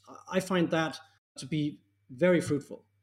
The challenge is always making it accessible. I, I think it's a very important part of all the humanities is, is to be able to communicate what it is that you, you're thinking about and the and your discoveries and so on. It's not just making the discoveries; it's communicating. It's the both. It's it's it's both research and rhetoric, uh, and an exhibition is, is, a, is a prime example of that. Whether I mean, there are so many things you discover as a, as a curator when you organize things. You're blinkered in so many ways. as, a, as somebody who's a specialist in an area, you, you, just don't think that people won't even understand what you're saying here, or, or that kind of. Even if you're not using specialist language, I mean that that's like fairly low bar to not use too many uh, weird words that people don't understand or, or, or sort of layer things with too much theory, which they're not going to care about anyway. But sometimes it's very simple things. In the Titian exhibition, and I think there are many interesting questions relating to this in the Titian exhibition because it also plays into the current moment of, of heightened awareness of social justice issues. I mean, this is a very banal, banal example, the Rape of Europa, which is one of the six paintings. It shows Europa, the, the, the, princess, being abducted by Jupiter the bull, and then there's a cupid on, in the water. So they're running into the water, and so there's there's the cupid uh, riding um, what I just in my label said a dolphin. There's a cupid riding a dolphin. The thing about the dolphin, and I actually discovered this standing in front of the painting in the exhibition with some visitors, saying it doesn't look like a dolphin. And indeed, it does not look like a dolphin because it's not a, it's not like a naturalistic dolphin. It's like the kind of shorthand for a dolphin that you see in Renaissance art. This is how you do a dolphin. It's sort of an abstracted dolphin. It's a, it's it's what you see in old maps and things like that. You know, it's not a it's not a, it doesn't look like a dolphin. And I just said a dolphin on the, on the label. You know, that, that's you have to be aware of these things. And next to it is, is this is this uh, is this spiky fish, and I'm not a specialist in fish. I don't know exactly what it is. That looks like the real thing. That's something Titian has seen in the fish market at the Rialto.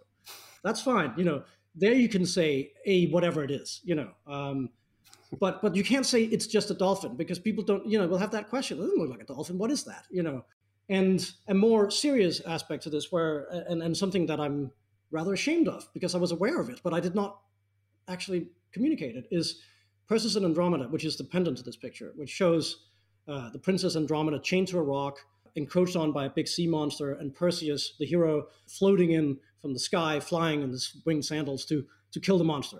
That's it. You know, so the stories uh, from antiquity of Perseus and Andromeda explains to us that Andromeda is an Ethiopian princess.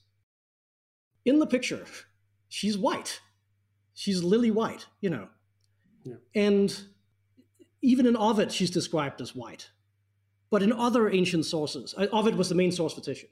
But in other ancient sources, she is clearly described as black, which makes sense. She's from Ethiopia. Uh, and so people, and, and in, the, in, in, the exhibition label, just wrote uh, Andromeda was an Ethiopian princess, blah, blah, blah. And like people come in and they see Ethiopian. She doesn't look Ethiopian. I mean, you know, and again, that's that's just the blink. I knew that there was this whole problem, but I didn't think far enough, and that was stupid. You know, to explain in the late, oh, just take out Ethiopian, not get into that, get into it in the catalog, which we didn't either. We didn't get into it in the catalog enough either. I mean, really regret that. But to put Ethiopian in there is confusing. Yeah.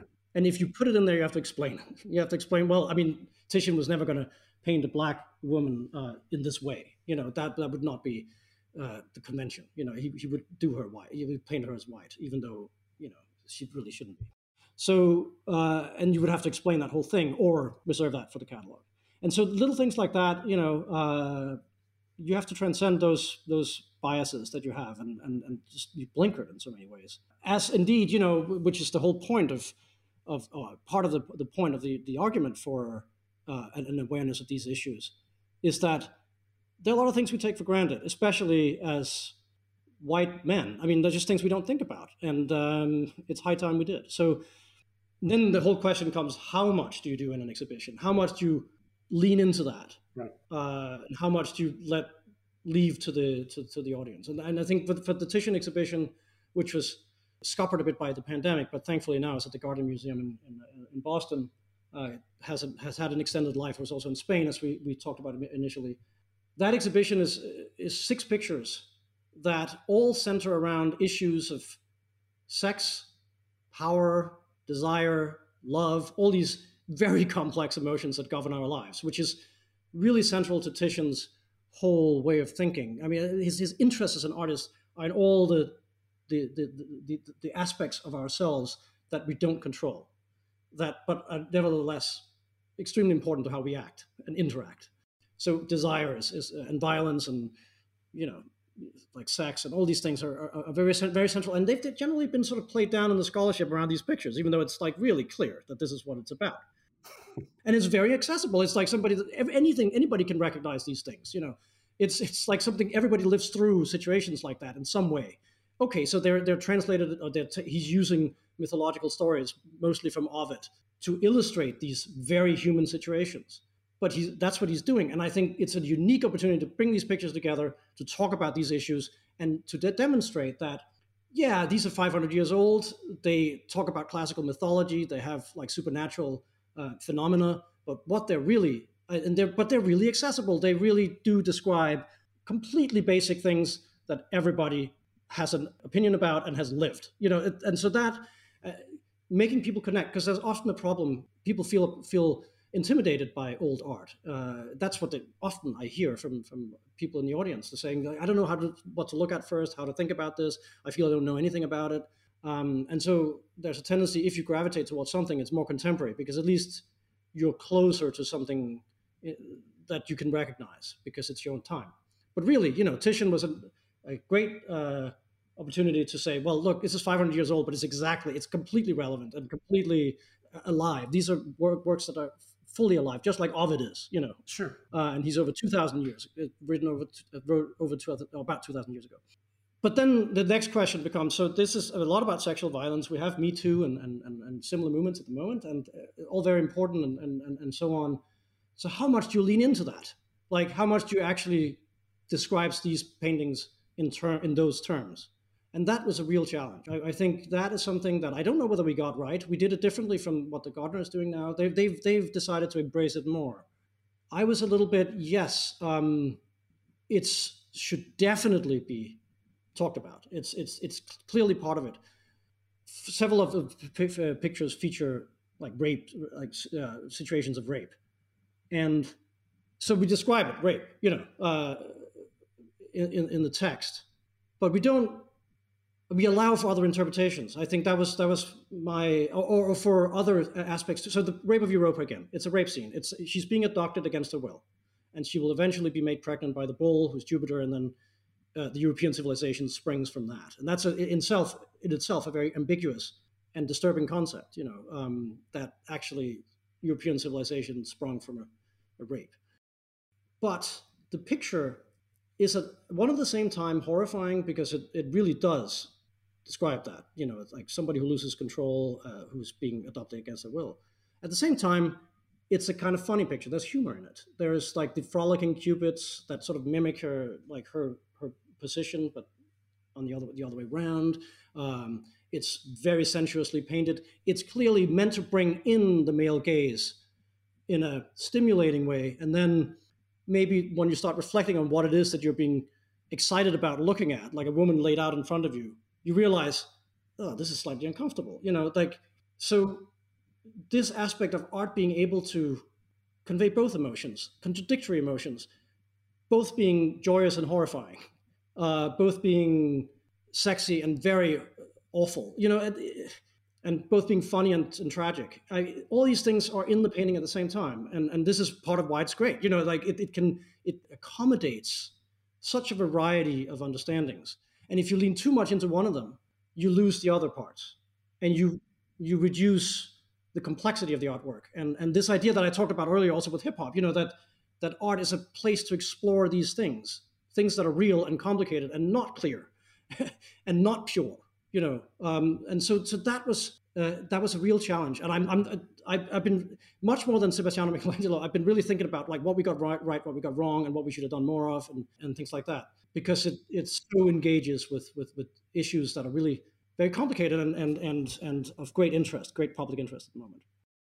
I guess an, perhaps another way to look at this is you're caught between maybe two dangers. So there's looking at this as well, this is the, the product of, of work that's 500 or 300 or 700 or whatever it happens to be years old, produced by a community of dead white males or however you want to uh, look at it. And so we want to make sure that there's a resonance, there's a relevance, there's a recognition of the applicability of the emotional power and of the themes and of the ideas and of the concepts which speak to the human condition and thus is relevant to our times. And yet, on the other hand, you don't want to identify it wholly with our times. You want to recognize that it did come from a different mm. civilization, different values. And so you have to play this balancing act of recognizing that, yes, there is something universal there. There is something which speaks very much to us today, independent of how long ago it may have been created. and at the same time, it, it's not a, a one-to-one map with our particular values No, or no. our orientations or, or, or our desires and you, you have to make a distinction there. And so you presumably have to make sure you don't tilt too far in one direction or the other direction. Yeah. but uh, th- let me let me ask you uh, uh, i've taken up a lot of your time. I'm going to take up a little bit more if you'll let me. I have a few specific questions uh, which perhaps would be interesting to you again from the standpoint of that doesn't look like a dolphin or shouldn't this ethiopian princess actually be black as a, as a member of the public? And i want to talk a little bit about raphael uh, and i know you have another exhibit about uh, Yeah. exhibition of Raphael coming up in, in, a, in a little while, and maybe we'll talk a little bit about that. But the standard story that I've heard from you uh, and from many of your colleagues is Raphael was a genius. Raphael was somebody who got along with everybody and was lovable and, and all the rest of that. But he did provoke the ire in a few people, most notably Michelangelo. And again, with the theme of Michelangelo and Del Piombo, they talk about how they're ganging up against Raphael, and you allude to this and so forth. And and the the the story that I hear about Raphael is he was clearly a genius, but he stole from everyone. He was this famous magpie who stole from everyone, and he turned it into something that was uh, monumentally magnificent in his own inimitable fashion. But this is a bit hard for me. So I'd like you to, so as a member of the general public, I'm kind of pushing back and I'm saying, really? So what does that actually mean exactly? Because when I think about people stealing from somebody else and passing it off as their own, I imagine someone saying, well, they, they found a, a manuscript of a novel that a friend of theirs had uh, down the road and they passed it off as something they did, or there's a great scientific discovery that they pretended that they made. There's that sense of stealing. Clearly, we're dealing with something which is completely different here. And in and in the book, you you you get specific, which is quite nice because in the other uh, things that I watched, I just heard about Raphael the Magpie, Raphael the Magpie, Raphael the Magpie, but I didn't have any any concrete uh, handle on things. So you talk about well, there's this there's this nude figure in the Sistine Chapel, and then there's the figure of Heraclitus in uh, you know the School of Athens, and there's this sense of you know the body being twisted or there's there are some figures on Parnassus of some women that are leaning in one particular direction. So you you you point to shapes and people twisting around, and and and then and then when you talk uh, with respect to Del Piombo, who got so enraged because he was using uh, chiaroscuro in a particular way, and then Raphael does this, and you know another one of the the, the rooms in the stanza della Segnatura, and so forth and so on. And for me, I think to myself, yeah, but stealing? Really? I i mean do you have a do you he's just talking about how figures are moving around and how they're changing in space. Um, presumably every artist at the time is looking at what other people are doing. They're looking at shapes. They're looking at how they're turning. They're looking at how they use paint. They're looking at how they use light. They're looking at how they create. He still had to create the thing. He had to make them integrated. He had to fit them all together um, now, I realize when I say the word stealing, I'm using Michelangelo's words. I'm not so much using yours, but it seems a bit overhyped to me as a as a as an outside observer. This notion of it seems like a, a better way to say it, and maybe I'm just you know Raphael's advocate or something. It's just he was perspicacious. He was in tune to what was happening around, and he was part of his Oh, creative genius was was looking around and and being able to harness that in his own fashion. And isn't that really what all great artists are doing? I mean, isn't that uh, Yeah, Michelangelo did it too. living in a, in, a, vacuum? Yeah. So I mean, this is a this is a very it's a fascinating issue, and it's it's it's it's quite complicated. I think in visual art, this was completely accepted accepted in earlier times. You know, you would you would take ideas from others and use them. You might not even interpret them all that differently. Art was regarded as a craft, mostly visual art. Around this time, that's changing, and Michelangelo is spearheading that change. Suddenly, intellectual property, but it's not called that at the, at, at the time. That's an anachronism.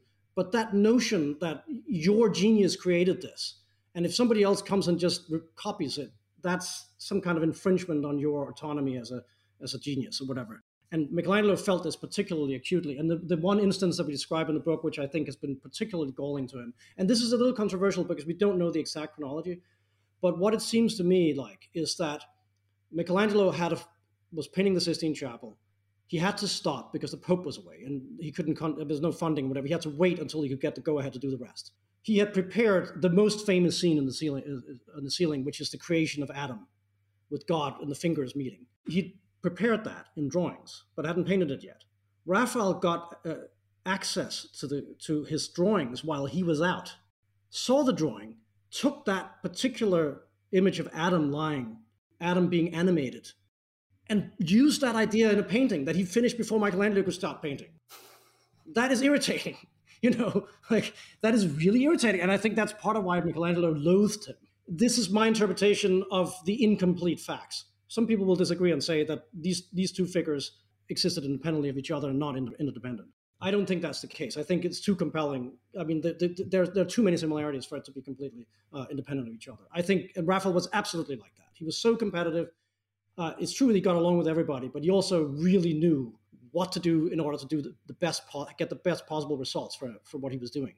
And, and he was like ruthless in that sense. But he's also described as this magpie by Vasari and others. That's actually why he becomes the paradigm of a great artist as opposed to Michelangelo, who's very hard to imitate because he's so personal and so odd.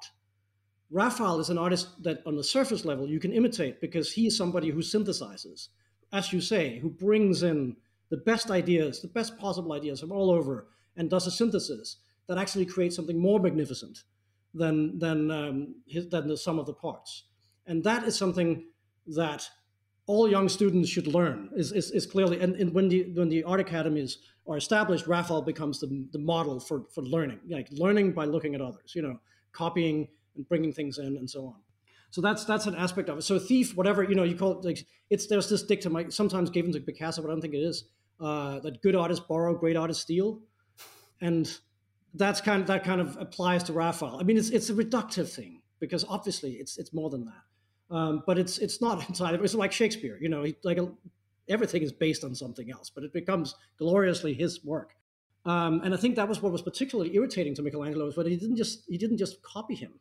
He took it and, and did something with it that he hadn't imagined. That was great. It worked. You know, that was irritating.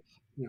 And so I, I, a colleague, an older colleague of mine, Chris Fischer, often uses an analogy that I quite like from the uh, Amadeus, the, the, the play and the movie, where Mozart is going to be introduced to the Archduke and Salieri has comp- composed a, a, march, and the notes are there. The Duke is not there yet.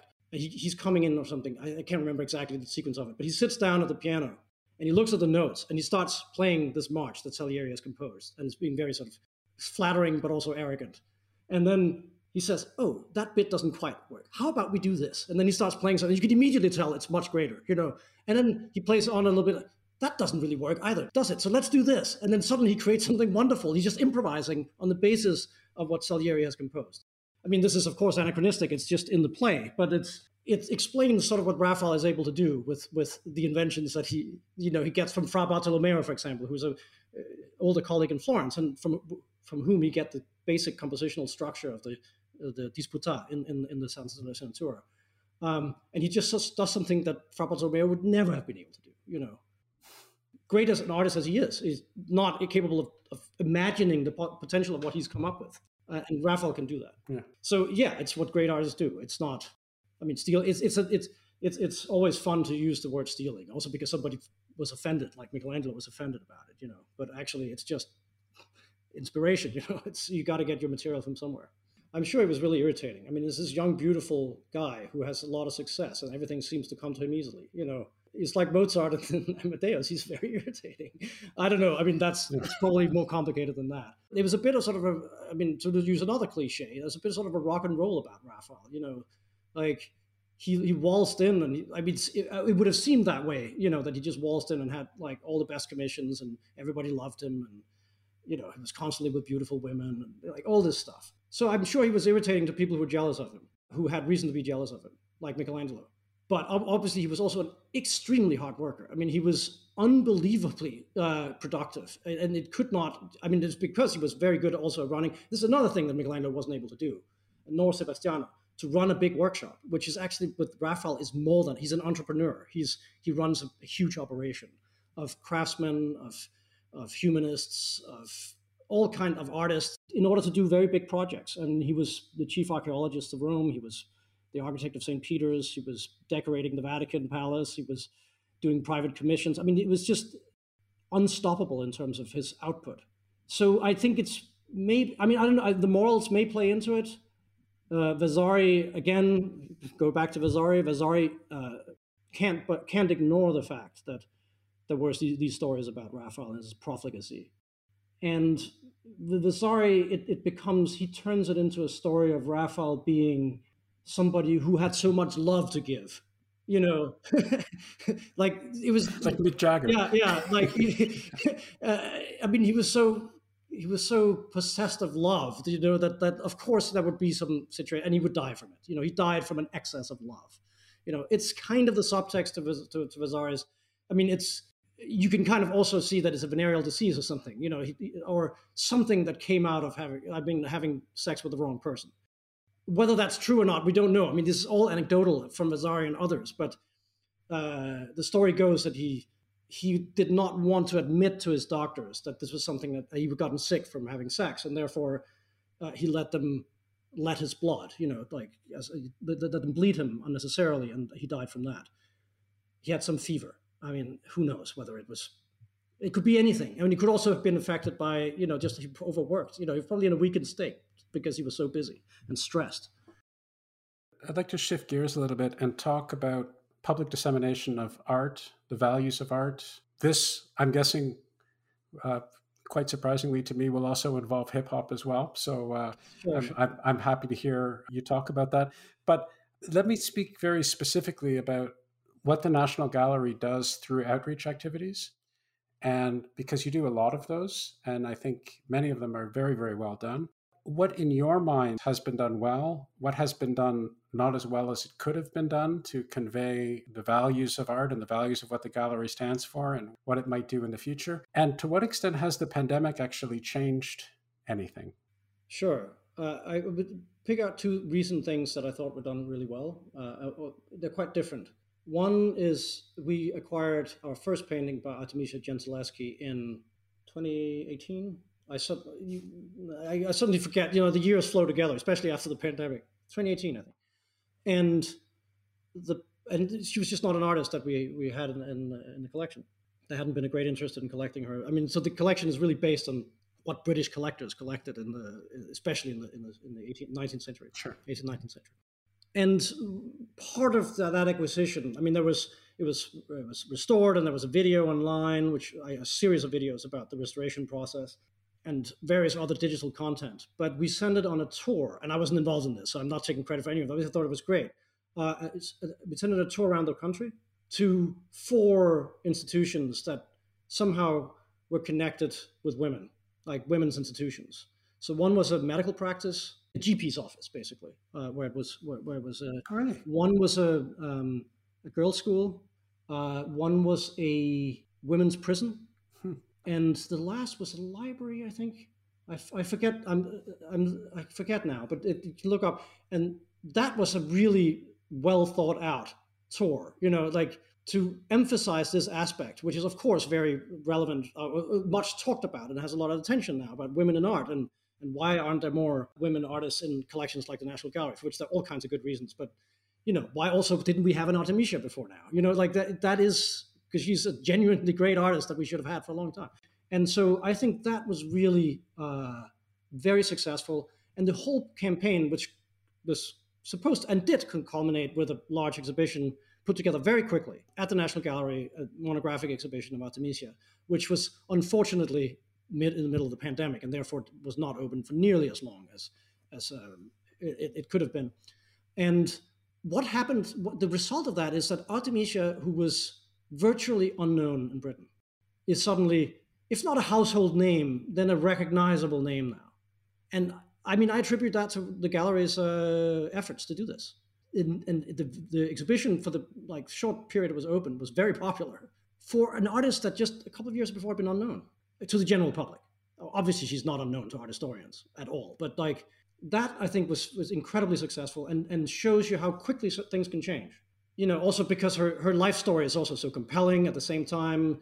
There is a danger again of what we talked about before, conflating life and art a little too much. And because she was raped as a young a young girl, and we have transcriptions of the trial to ascribe everything to that, you know, to like have that explain all her art is a pro- problem. On the other hand, it happened, and it was clearly, I mean, as it would be to anybody, uh, a formative experience. So I think that was very successful. The other thing that ties in with the pandemic is that because the gallery wasn't open, we accelerated our digital offerings. And it has turned out, you know, one thing is that we do films, very quite high quality, like small films and things like that, but they require a lot of production uh, input. And we did quite a few of those uh, during the pandemic where curators would choose a theme and, and tell people about it. But what has been really uh, excellent, and that's actually before the pandemic, but it's just accelerated now, is like these more uh, informal ways of of, um, of disseminating digital content, which is like something something like Facebook Live, where you take around the camera for a tour. You know, we've done that. I mean, we're doing it before, and those get like they have a lot of, of views. I mean, really uh, internationally and across the world, and they're very simple and easy to produce. Uh, not expensive. The quality is not great, but they have outsized impact. I think in terms of disseminating art to a wide audience, and uh, that has been a discovery. So it's not exactly pandemic related, but the pandemic has obviously accel- accelerated all that. And when you talked about the Artemisia uh, exhibit, it made me wonder after you finish any exhibit or any special project, perhaps at the gallery, presumably there's some sort of a post-mortem that gets done. Did this work? Did this not work? How could it have been improved? And so forth. And one of the key indicators must be how many people came but presumably there are other, or maybe I'm just putting words in your mouth, but I can imagine that there are other indicators as well, which is to say that there are natural quantity indicators, but but they're getting back to what you were saying earlier about intellectual theme and substance and development. I can imagine there's also an opportunity to make an evaluation about what worked, what didn't work on a on a qualitative level. Is that yeah, correct? And absolutely. if so, how does that actually work? Absolutely. I so obviously those those um, quantitative indicators are important and do to an extent dictate what we can do. I mean, it's especially when you invest a lot of money in it. Uh, these exhibitions are not cheap, so sure, it is important, and it also there is a there is um, pressure to even at the National Gallery, and the National Gallery is by far like far from the worst uh, at this, but there is a, some pressure to to to sort of exhibit the brand names, you know, the things that the, the, the, artists that are recognizable. But you just can't keep doing that. So you've got to come up with things so there are those those factors, and something like uh, Michelangelo Sebastiano was was fine. It wasn't a huge success in terms of popular attendance, but it was it was fine. It did it did the numbers it was supposed to do, but not more, not more than that. It didn't surprise in that respect. And there you have to lean on other things. I feel completely confident that that was a good exhibition, and that's maybe maybe a little bit arrogant, but it's it's born out of reactions from people who came to the exhibition. Generally, we do we do polls from people who come to the exhibition. Generally, they're positive, and then from fellow professionals, and from the fact, are you still thinking about that exhibition? Am I still thinking about it? Is it still informing my academic work? Yes. Right. Obviously, that's a very small sliver of the of, of, of the of the uh, hopeful audience of any exhibition, whether the scholars are interested important. in it. But it is important. You know, it, it does. If does it move things forward in some way? Uh, in terms of understanding these artists or their context or whatever. And I think it did that. I mean, I think we took some risks that uh, that are controversial still. I mean, we included a picture which may not be by Sebastiano, um, which people really quite uh, vociferously disagree uh, on, and it was deliberate. I mean, it was a deliberate uh, risk. It was a portrait of Michelangelo, ostensibly by Sebastiano, very damaged, very overpainted. Hard to say whether it was actually by Sebastiano but it's, a 16th century picture. Technical evidence shows that it's not a fake or anything like that, which um, which some people uh, accused us of you know exhibiting a fake, which was I thought was irresponsible because it's clearly from 16th it's from the 16th century. If it's a fake, it's from the 16th century. So I think if, if, if it's an exhibition that people still talk about several years later and and still have questions about and that still feeds, I mean, i have just uh, delivered to the publisher uh, an anthology based on that exhibition, on the insights from that exhibition, of like a dozen scholars all writing about the issues that issues pertaining to to, to that collaboration between Michelangelo and Sebastiano, which I, am very happy with. I'm happy with what what it, it, it, sort of stimulated in these different scholars. You know, the the, the the different viewpoints they've brought to it and new research and, and so on. So I think that's a, that's a, a strong indicator for somebody who's a curator who's uh, minded in that direction. With Titian, I don't know. I mean, and with this, okay, I mean, the other exhibition we haven't talked about, I'm not going to get into it in, in, to a very large extent. Another exhibition was very pleasing to do. The Lotto. The Lotto, yeah. The Lotto was something we do with, with the Prado. It was devised for the Prado, and we couldn't do it as big. We had to do it smaller because we didn't have the Sainsbury wing available. Um, so we had to do a smaller uh, version of it and cut it back. And that, you know, Lotto is, again is an artist that's not really known to people.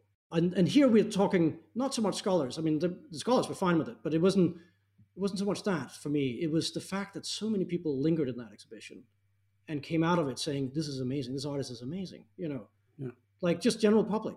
Like it's anecdotal. It's not numerical, but like also the, the, the amount of emails I got from people saying Lotto is incredible. You know, and yes, I know, but like sometimes you just have to put it in front of people. you know, uh, he is incredible, and he is again an artist like Titian, who is, I mean, even more than Titian, is unfiltered. You know, you you can relate directly to those portraits. It was portraits, you know, and he's such a great portraitist, and it's so unfiltered. And the story we told there was like how he tells the story of stories of his sitters, but he tells his own story through his sitters as well, and you can see his own life reflected in the development of his portraiture, and that proved very compelling. You know, I, I, so there was a narrative there, um, and I think that just really worked very well. And uh, and in some ways, I don't know the the Prado's show was more magnificent, and and obviously I would wish we could have done something as as comprehensive as that. But the, the, we made a virtue out of our constraints by focusing on selections of pictures and, and, and, and then leaving out a bunch of stuff, uh, which I think actually maybe somehow focused our narrative. So that that was a really great experience. A little bit like Artemisia, not as big, you know, not as it doesn't make a big as big a splash, but it was that experience of people, you know, anecdotally, but like a lot of people just saying, "Wow, this artist is fantastic," you know and that is the greatest joy you can have as a curator. It's like people discovering something and just enjoying it. It makes people think about it, the artist or something else you know that you that you stimulate thought and conversation and and and joy. It's really just great. It, it's it, it, was a very very pleasing exhibition to work on in that respect. And so and with Titian will it, it remains to be seen. I mean because it was closed most of the time i was expecting some me too related controversies around it and there was a little bit but it, unfortunately it was closed. You know, I, I, I would have relished some of that. You know, it, it's uh, and I think they'll be looking at what they're doing in Boston, and, and they might get more of it. They did, there did not much happen in Spain either. It was also during the pandemic, so hopefully uh, the Boston iteration will inspire more debate. And presumably, even when it was open, people were rather significantly distracted. Yeah, yeah. The timing was not obviously very good. Uh, let me ask you uh, a little bit about maybe this is outside of your bailiwick, and maybe you don't feel like opining on it, but I'm going to ask you anyway. So, in terms of what the national, we, we talked about the general public, that's obviously very important. Uh, when I mentioned the difference between quantitative and, and qualitative analysis after an exhibition, I certainly just want to clarify, I didn't mean to imply that quantitative numbers don't matter. Obviously, if you hold an exhibition and nobody comes, then you're in trouble, you haven't succeeded but uh, I just meant to imply oh, that yeah. it's one factor, yeah, yeah. but it's by no means the only factor that one, one, has to take. And some exhibitions should also make a loss. It's not; they don't have to all make money. You know that, and that is part of our exhibition strategy. That certain exhibitions pay for other exhibitions, so we can do some of those things that uh, aren't going to make us a ton of money. Yeah.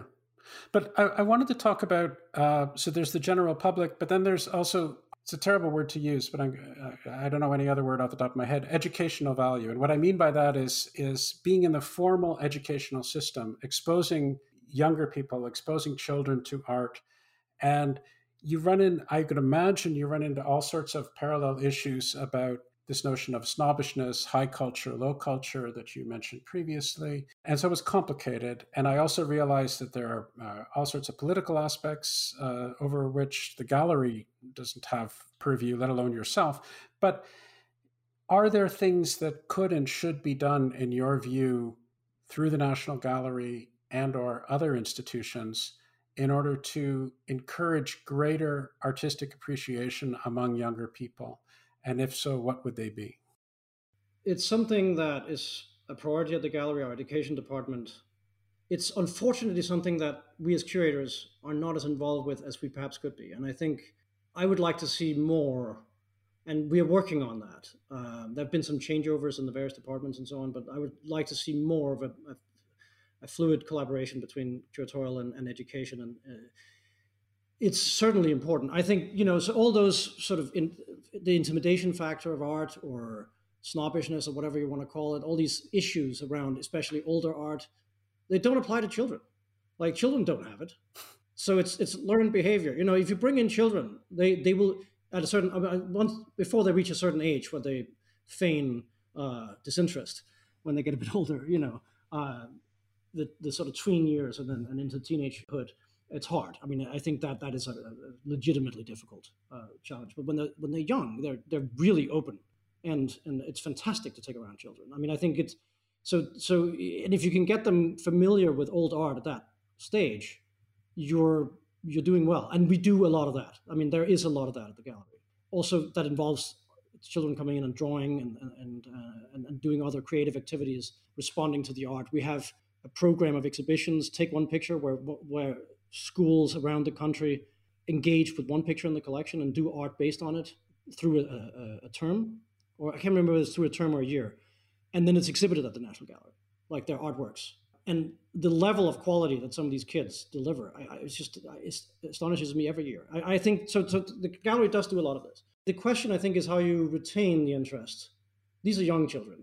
How do you retain the interest as they grow older and generate a lifelong appreciation? And um, besides saying that it's important, I, am not sufficiently involved in it, uh, in the work, to say exactly what needs to happen. It's certainly not something that the gallery is, uh, is ignoring.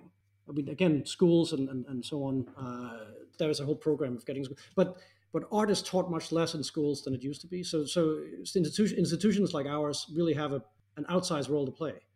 It is striking to me in a more general way how our culture is extremely visualized, but that the critical vocabulary around visual input, like images, is just nowhere near our uh, critical vocabulary around language.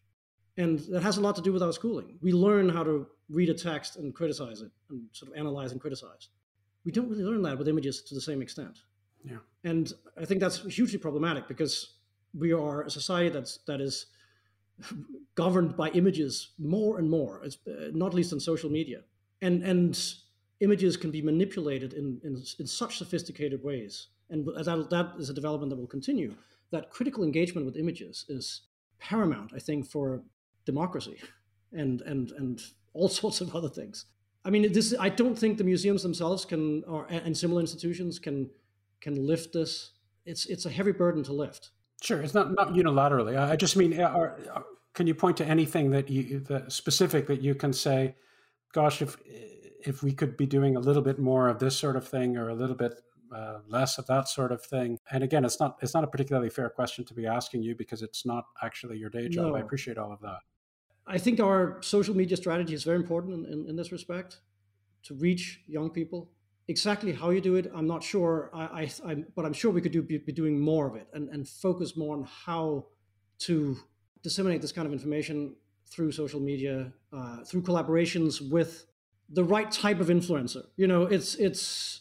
I mean, obviously, we're not in the in the business of going total pop and and and sort of and bowdlerizing our content. So it is a way of finding the right influencers to work with and, and really getting ahead of, of developments on social media. It's, it's, it's TikTok and it's Instagram and, and, and, things like that. And we are in those media, but TikTok only since recently. I think those those are going to, whether you like it or not, they're going to be important because that, that is a means of communication for, for younger people uh, and also older people, but especially younger people. So I, I, think that is going to be important. But exactly what content and how you, you do it, uh, I'm probably too old to, to fully understand it. Wow, I, am not sure anybody fully understands no. it. And it's such a rapid development too. But I think that is where it's good. Another thing we've been doing, uh, which has been put on hold out through the pandemic, is that we've had uh, something called the Young Producers, which recruits, I mean, obviously people who want to come uh, from very, very diverse backgrounds, young people from very diverse backgrounds who are invited in mm. on a kind of unpaid fellowship for a period of time. I think, I can't remember whether it's a year, where they they do work in the educational department that like creative work around the collection. So it can be art, it can be it can be communicating about art. Oh, cool. uh, it can be a variety of of activities based on the collection, but that they generate, and we provide the equipment and the expertise. And I think that's uh, that's been a very interesting program, and, and and some of the things that have come out of it have been fascinating. And and indeed, they've come from a more diverse audience than we see once people get out of school Yeah. the people who, who return voluntarily and not as part of their school program still tends to be not diverse enough. Yeah. So that kind of outreach where you bring people in and show, look, there's all this wonderful stuff that you can work on. And you can set the terms of how you want to do it. Yeah. I think that's another uh, like vitally important type of outreach. Let's talk about. Uh, so again, thank you very much for your time. Uh, you'll be glad to know that I'm veering towards a conclusion. Great. So I'm not going to keep you here for the next three weeks. I just wanted to get a sense of your future next projects, and in particular, a specific question I alluded to at the very beginning. My imagining, without knowing, of course, my imagining that you might be torn in all sorts of different directions. You are an art historian, you're interested in, in research, but you can't spend all day doing research. In addition to the exhibitions that have a research component to them, in addition to the writing that has a research aspect to it, you're involved in, in, in the maintenance of the collection. You're, I'm sure, involved in all sorts of bureaucratic issues. You're involved in support and collaborations with your colleagues. To what extent is that frustrating for you? To what extent is it the right sort of balance for you? To what extent do you say to yourself, geez, I've had enough of this. Yeah. I want to uh, chuck it all and, and just go off and, and, and, and be in an ivory tower for five years and write different things or think about different things. How does how is it working for you in terms of your own intellectual development? I mean, I, I think the pandemic has been incredibly helpful in this. I, I, I've really enjoyed doing the exhibitions that I've been involved in. I've gotten to a point where other things, other aspects of my job are more attractive now. And the pandemic helped because activity was necessarily slower in the museum. So there was more time to look at research. And so I managed to catch up with that aspect of my job to an extent that I would not have been able to otherwise. It would have been much more frenetic going through 2020, especially where I would have had both Titian and Raphael.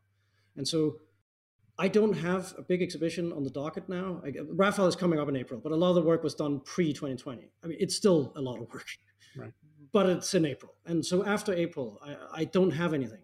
And that means I can concentrate more on collections research and really getting into what I've been wanting to do, but putting off for a long time. And I'm happy to say that our department has decided to commit resources and time to this. It's the cataloging of our paintings. So we have this program of collection catalogs, these very big books, which very detailed studies of each work. And over the last 20 years, several volumes have been, quite a few volumes have been published, but obviously there's much work to be done. It's not done. And I will be, hopefully, be focusing primarily on, on, on working on those catalogs. One on the Venetian paintings from 1500 to 1540, which it's the part of the Italian collection, well, one of the parts of the Italian collection that Nicholas Penny did not uh, he's done three of these, like the former director, former also former curator, uh, but former director uh, most recently. The one he didn't do, I didn't have time, uh, even though he managed to do three. It was, very impressive. So so th- that one, and then I'm I'm editing the Central Italian one at the same time, which is going to be other authors. So managing that kind of research is going to be uh, my primary uh, activity for the next few years but obviously there are going to be other things. Also, managing staff in the department, I, I have great colleagues and also, also some fairly recent additions to the team that I'm involved in managing. And I think that is another thing that that's another aspect of the job that I, am really enjoying being part of a team and collaborating and, and seeing their projects develop and, and, yeah. and, and come to fruition. So so it's very much that, but and I don't really I, I don't really mind having a lot going on. I mean that's I can't really help it. I do a lot of extracurricular stuff too with comics and so on. I'm, I'm the chairman of the Danish Comics Council, so help me God, you know, uh, which is a grassroots organization that uh, works for an institutionalization of comics culture in Denmark. We're working on establishing a, a comics museum. And we have an, a, an annual series of, of, awards, a little bit like the Grammys or something, you know, and like things like that. I mean, also involved in, in this podcast about comics that we talked about earlier. Right. So I, I, I like to keep my hands on a lot of different things. It some things we'll probably have to give at some point, but it's always a give and take. And all of this is interesting stuff to be working on. So that's helpful. I, I, I, I haven't gotten to a stage where I, am where I'm tired of any of these things.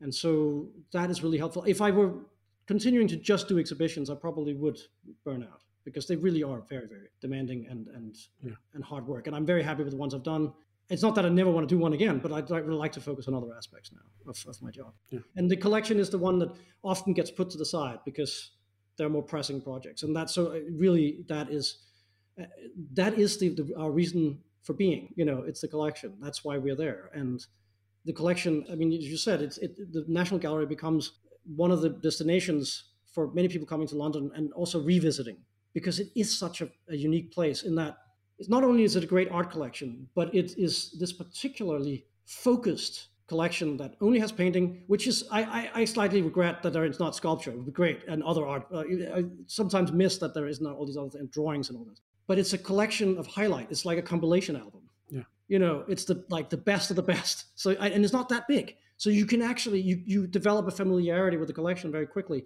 and then you start revisiting and again and again, and you you you get to know the pictures in a way that is harder uh, in in bigger collections. Not that you can't do it, but it's it's it's just harder.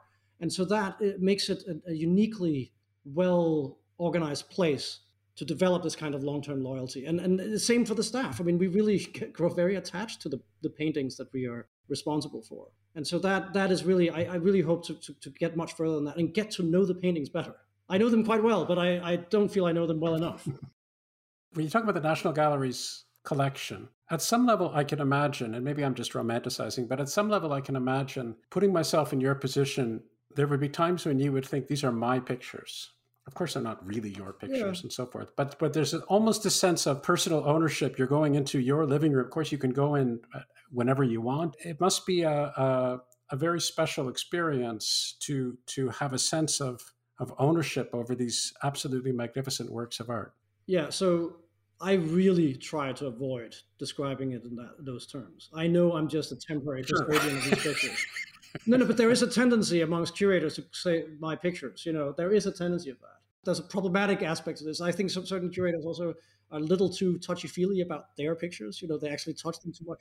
You know, uh, I really try, to avoid that. Um, I'm not. I'm not saying that my colleagues are like that at all, but occasionally you see that. But it is true. You you develop a, a relationship with these pictures. I mean, you look at them so much, and they become. You know, they're they're so very they're very present as your responsibility and you become very invested on whether they're on display or not, or whether where you, whether you could like sometimes you can't put them on display, or whether they're going on loan and where they're going on loan to, and what's happening on, en route when you hear that there's some holdup. You want to know what's going on, you know. So you do follow them. They do become sort of I don't know how to describe it, but there is a there is a connection there uh, that once you leave your job, I'm sure it's going to be really difficult.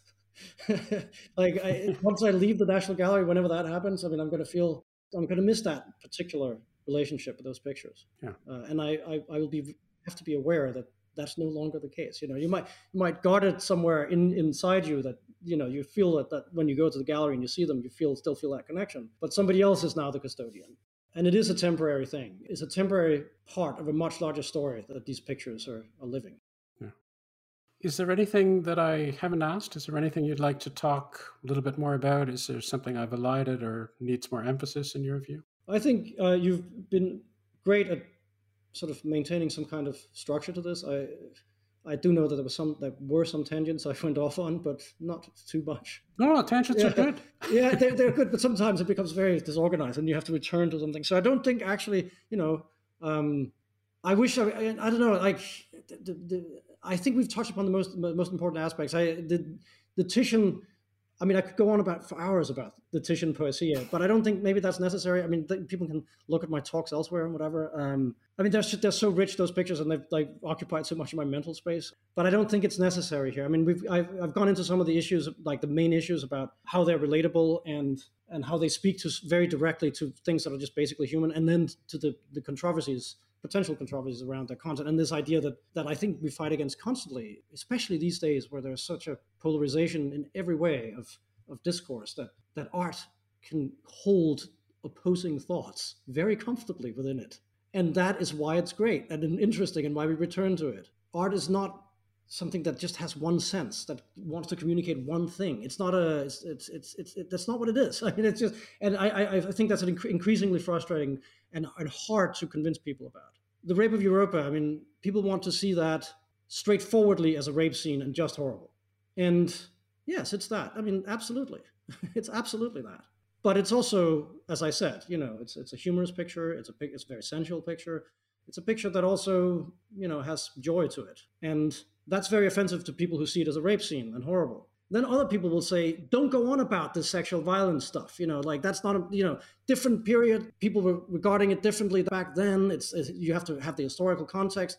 Stop with this Me Too nonsense. You know, that's the other thing you get. And no, no, and it's like, no, no, that this is important. Me, Me Too is, is there for a reason, and and sexual violence is a is an ever present thing. So let let's dis, dis, by all means discuss it.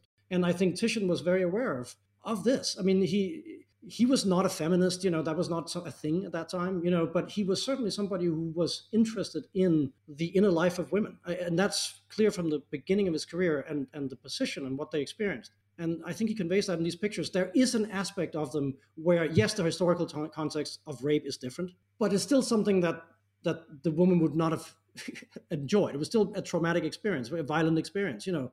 Uh, and Titian is, is keyed into that. And so I think that's very important to keep in mind as well. And, and is, this is all just to say that it's really challenging to, and I think especially at, at the moment uh, where there is this demand for some kind of Puritan reading of, of artworks and everything else, uh, whether from one angle or another or a third or whatever, like wherever it's coming from, that is challenging to artists, especially to artists, but also to people who work with and communicate about art, such as curators. It's an interesting thing to, to try to navigate, and I don't know how one best does it. And I, I, I kind of don't want to get into this because it's a whole different kettle of fish. But just to notice that this is also informed in my, my work in comics and cartooning and the Danish cartoons and the, of the Prophet Muhammad, which is something I've been very involved in, and which is an extremely complicated subject. And the controversies around that and the tendency to see those cartoons in one way again, the famous Bomb in the Turban. On one hand, it's a racist cartoon. On the other hand, it's a cartoon that's that polemically, but still importantly raises certain important issues around how Islam is practiced, and it can be both. You know, it's it's horrible and it's also useful, and and that gets lost. It's either one or the other. It's either freedom of speech or racism. You know, it's and then when when you add to the mix the fact that you can actually you know you risk your health and your life if you publish it or talk about it or promote it in some way you know that that sort of puts everything into an even more complicated perspective yeah i mean art has always aroused strong emotions i mean it's not the first time in human history that we have tendencies towards aniconism or iconoclasm but we are having a somewhat heated moment at the moment in, in, in, in several domains and I, it's it's it's difficult but it's it's also fascinating, and I think it's important to to keep discussing it and and, and keep offering alternatives. If if one's job is to communicate about art, I think that communicating that is is really crucial. That it's not monolithic; it is very open to interpretation, and that is indeed why it arouses such anger, but also such devotion.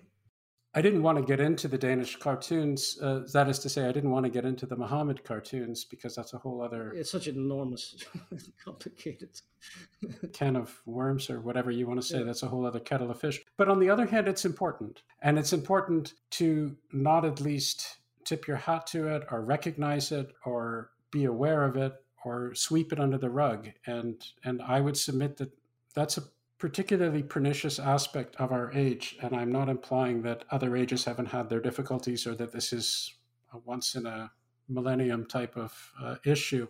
But it seems as if the unwillingness to embrace different points of view and actually have legitimate dialogue about a spectrum of different topics is is an increasing point of concern and I certainly want to thank you very sincerely for all of your efforts at the National Gallery and the gallery in general's efforts to contribute in a positive direction towards that. Well, thank you. So yeah. If that means that I have to start embracing hip hop music, I don't know. I just think know, it's incredibly hip hop is violent and misogynistic. A lot of it, you know, but it's it's also a promise of freedom from constraints. It's it's it's again, it's two things. You know, it's liberating and and perpetuating of things that are the opposite of liberating. But you know, art is messy, just like reality is. I mean, it has to be. It, it's and yes, it does affect you. You know, it does promote bad stereotypes, and it does. You know, it, it's also folly to say that there is no correlation between what art says and how people then react to it. But it's not a direct one. Well, that's a great point to end on. Thanks a lot, Matthias. I really had a great time. I threatened you that I was going to keep you here for a long time. Sure, and, right. Uh, I see. Yeah. Well, I had a great time. Yeah, me too. Thank you. I hope you enjoyed this podcast. Those interested in more information about Ideas Roadshow are directed to ideasroadshow.com, while those who are curious about me and other projects I'm involved in are recommended to visit howardburton.com. Thanks very much for listening, and I hope you'll tune into another Ideas Roadshow podcast on the New Books Network soon. We release a new one each Wednesday.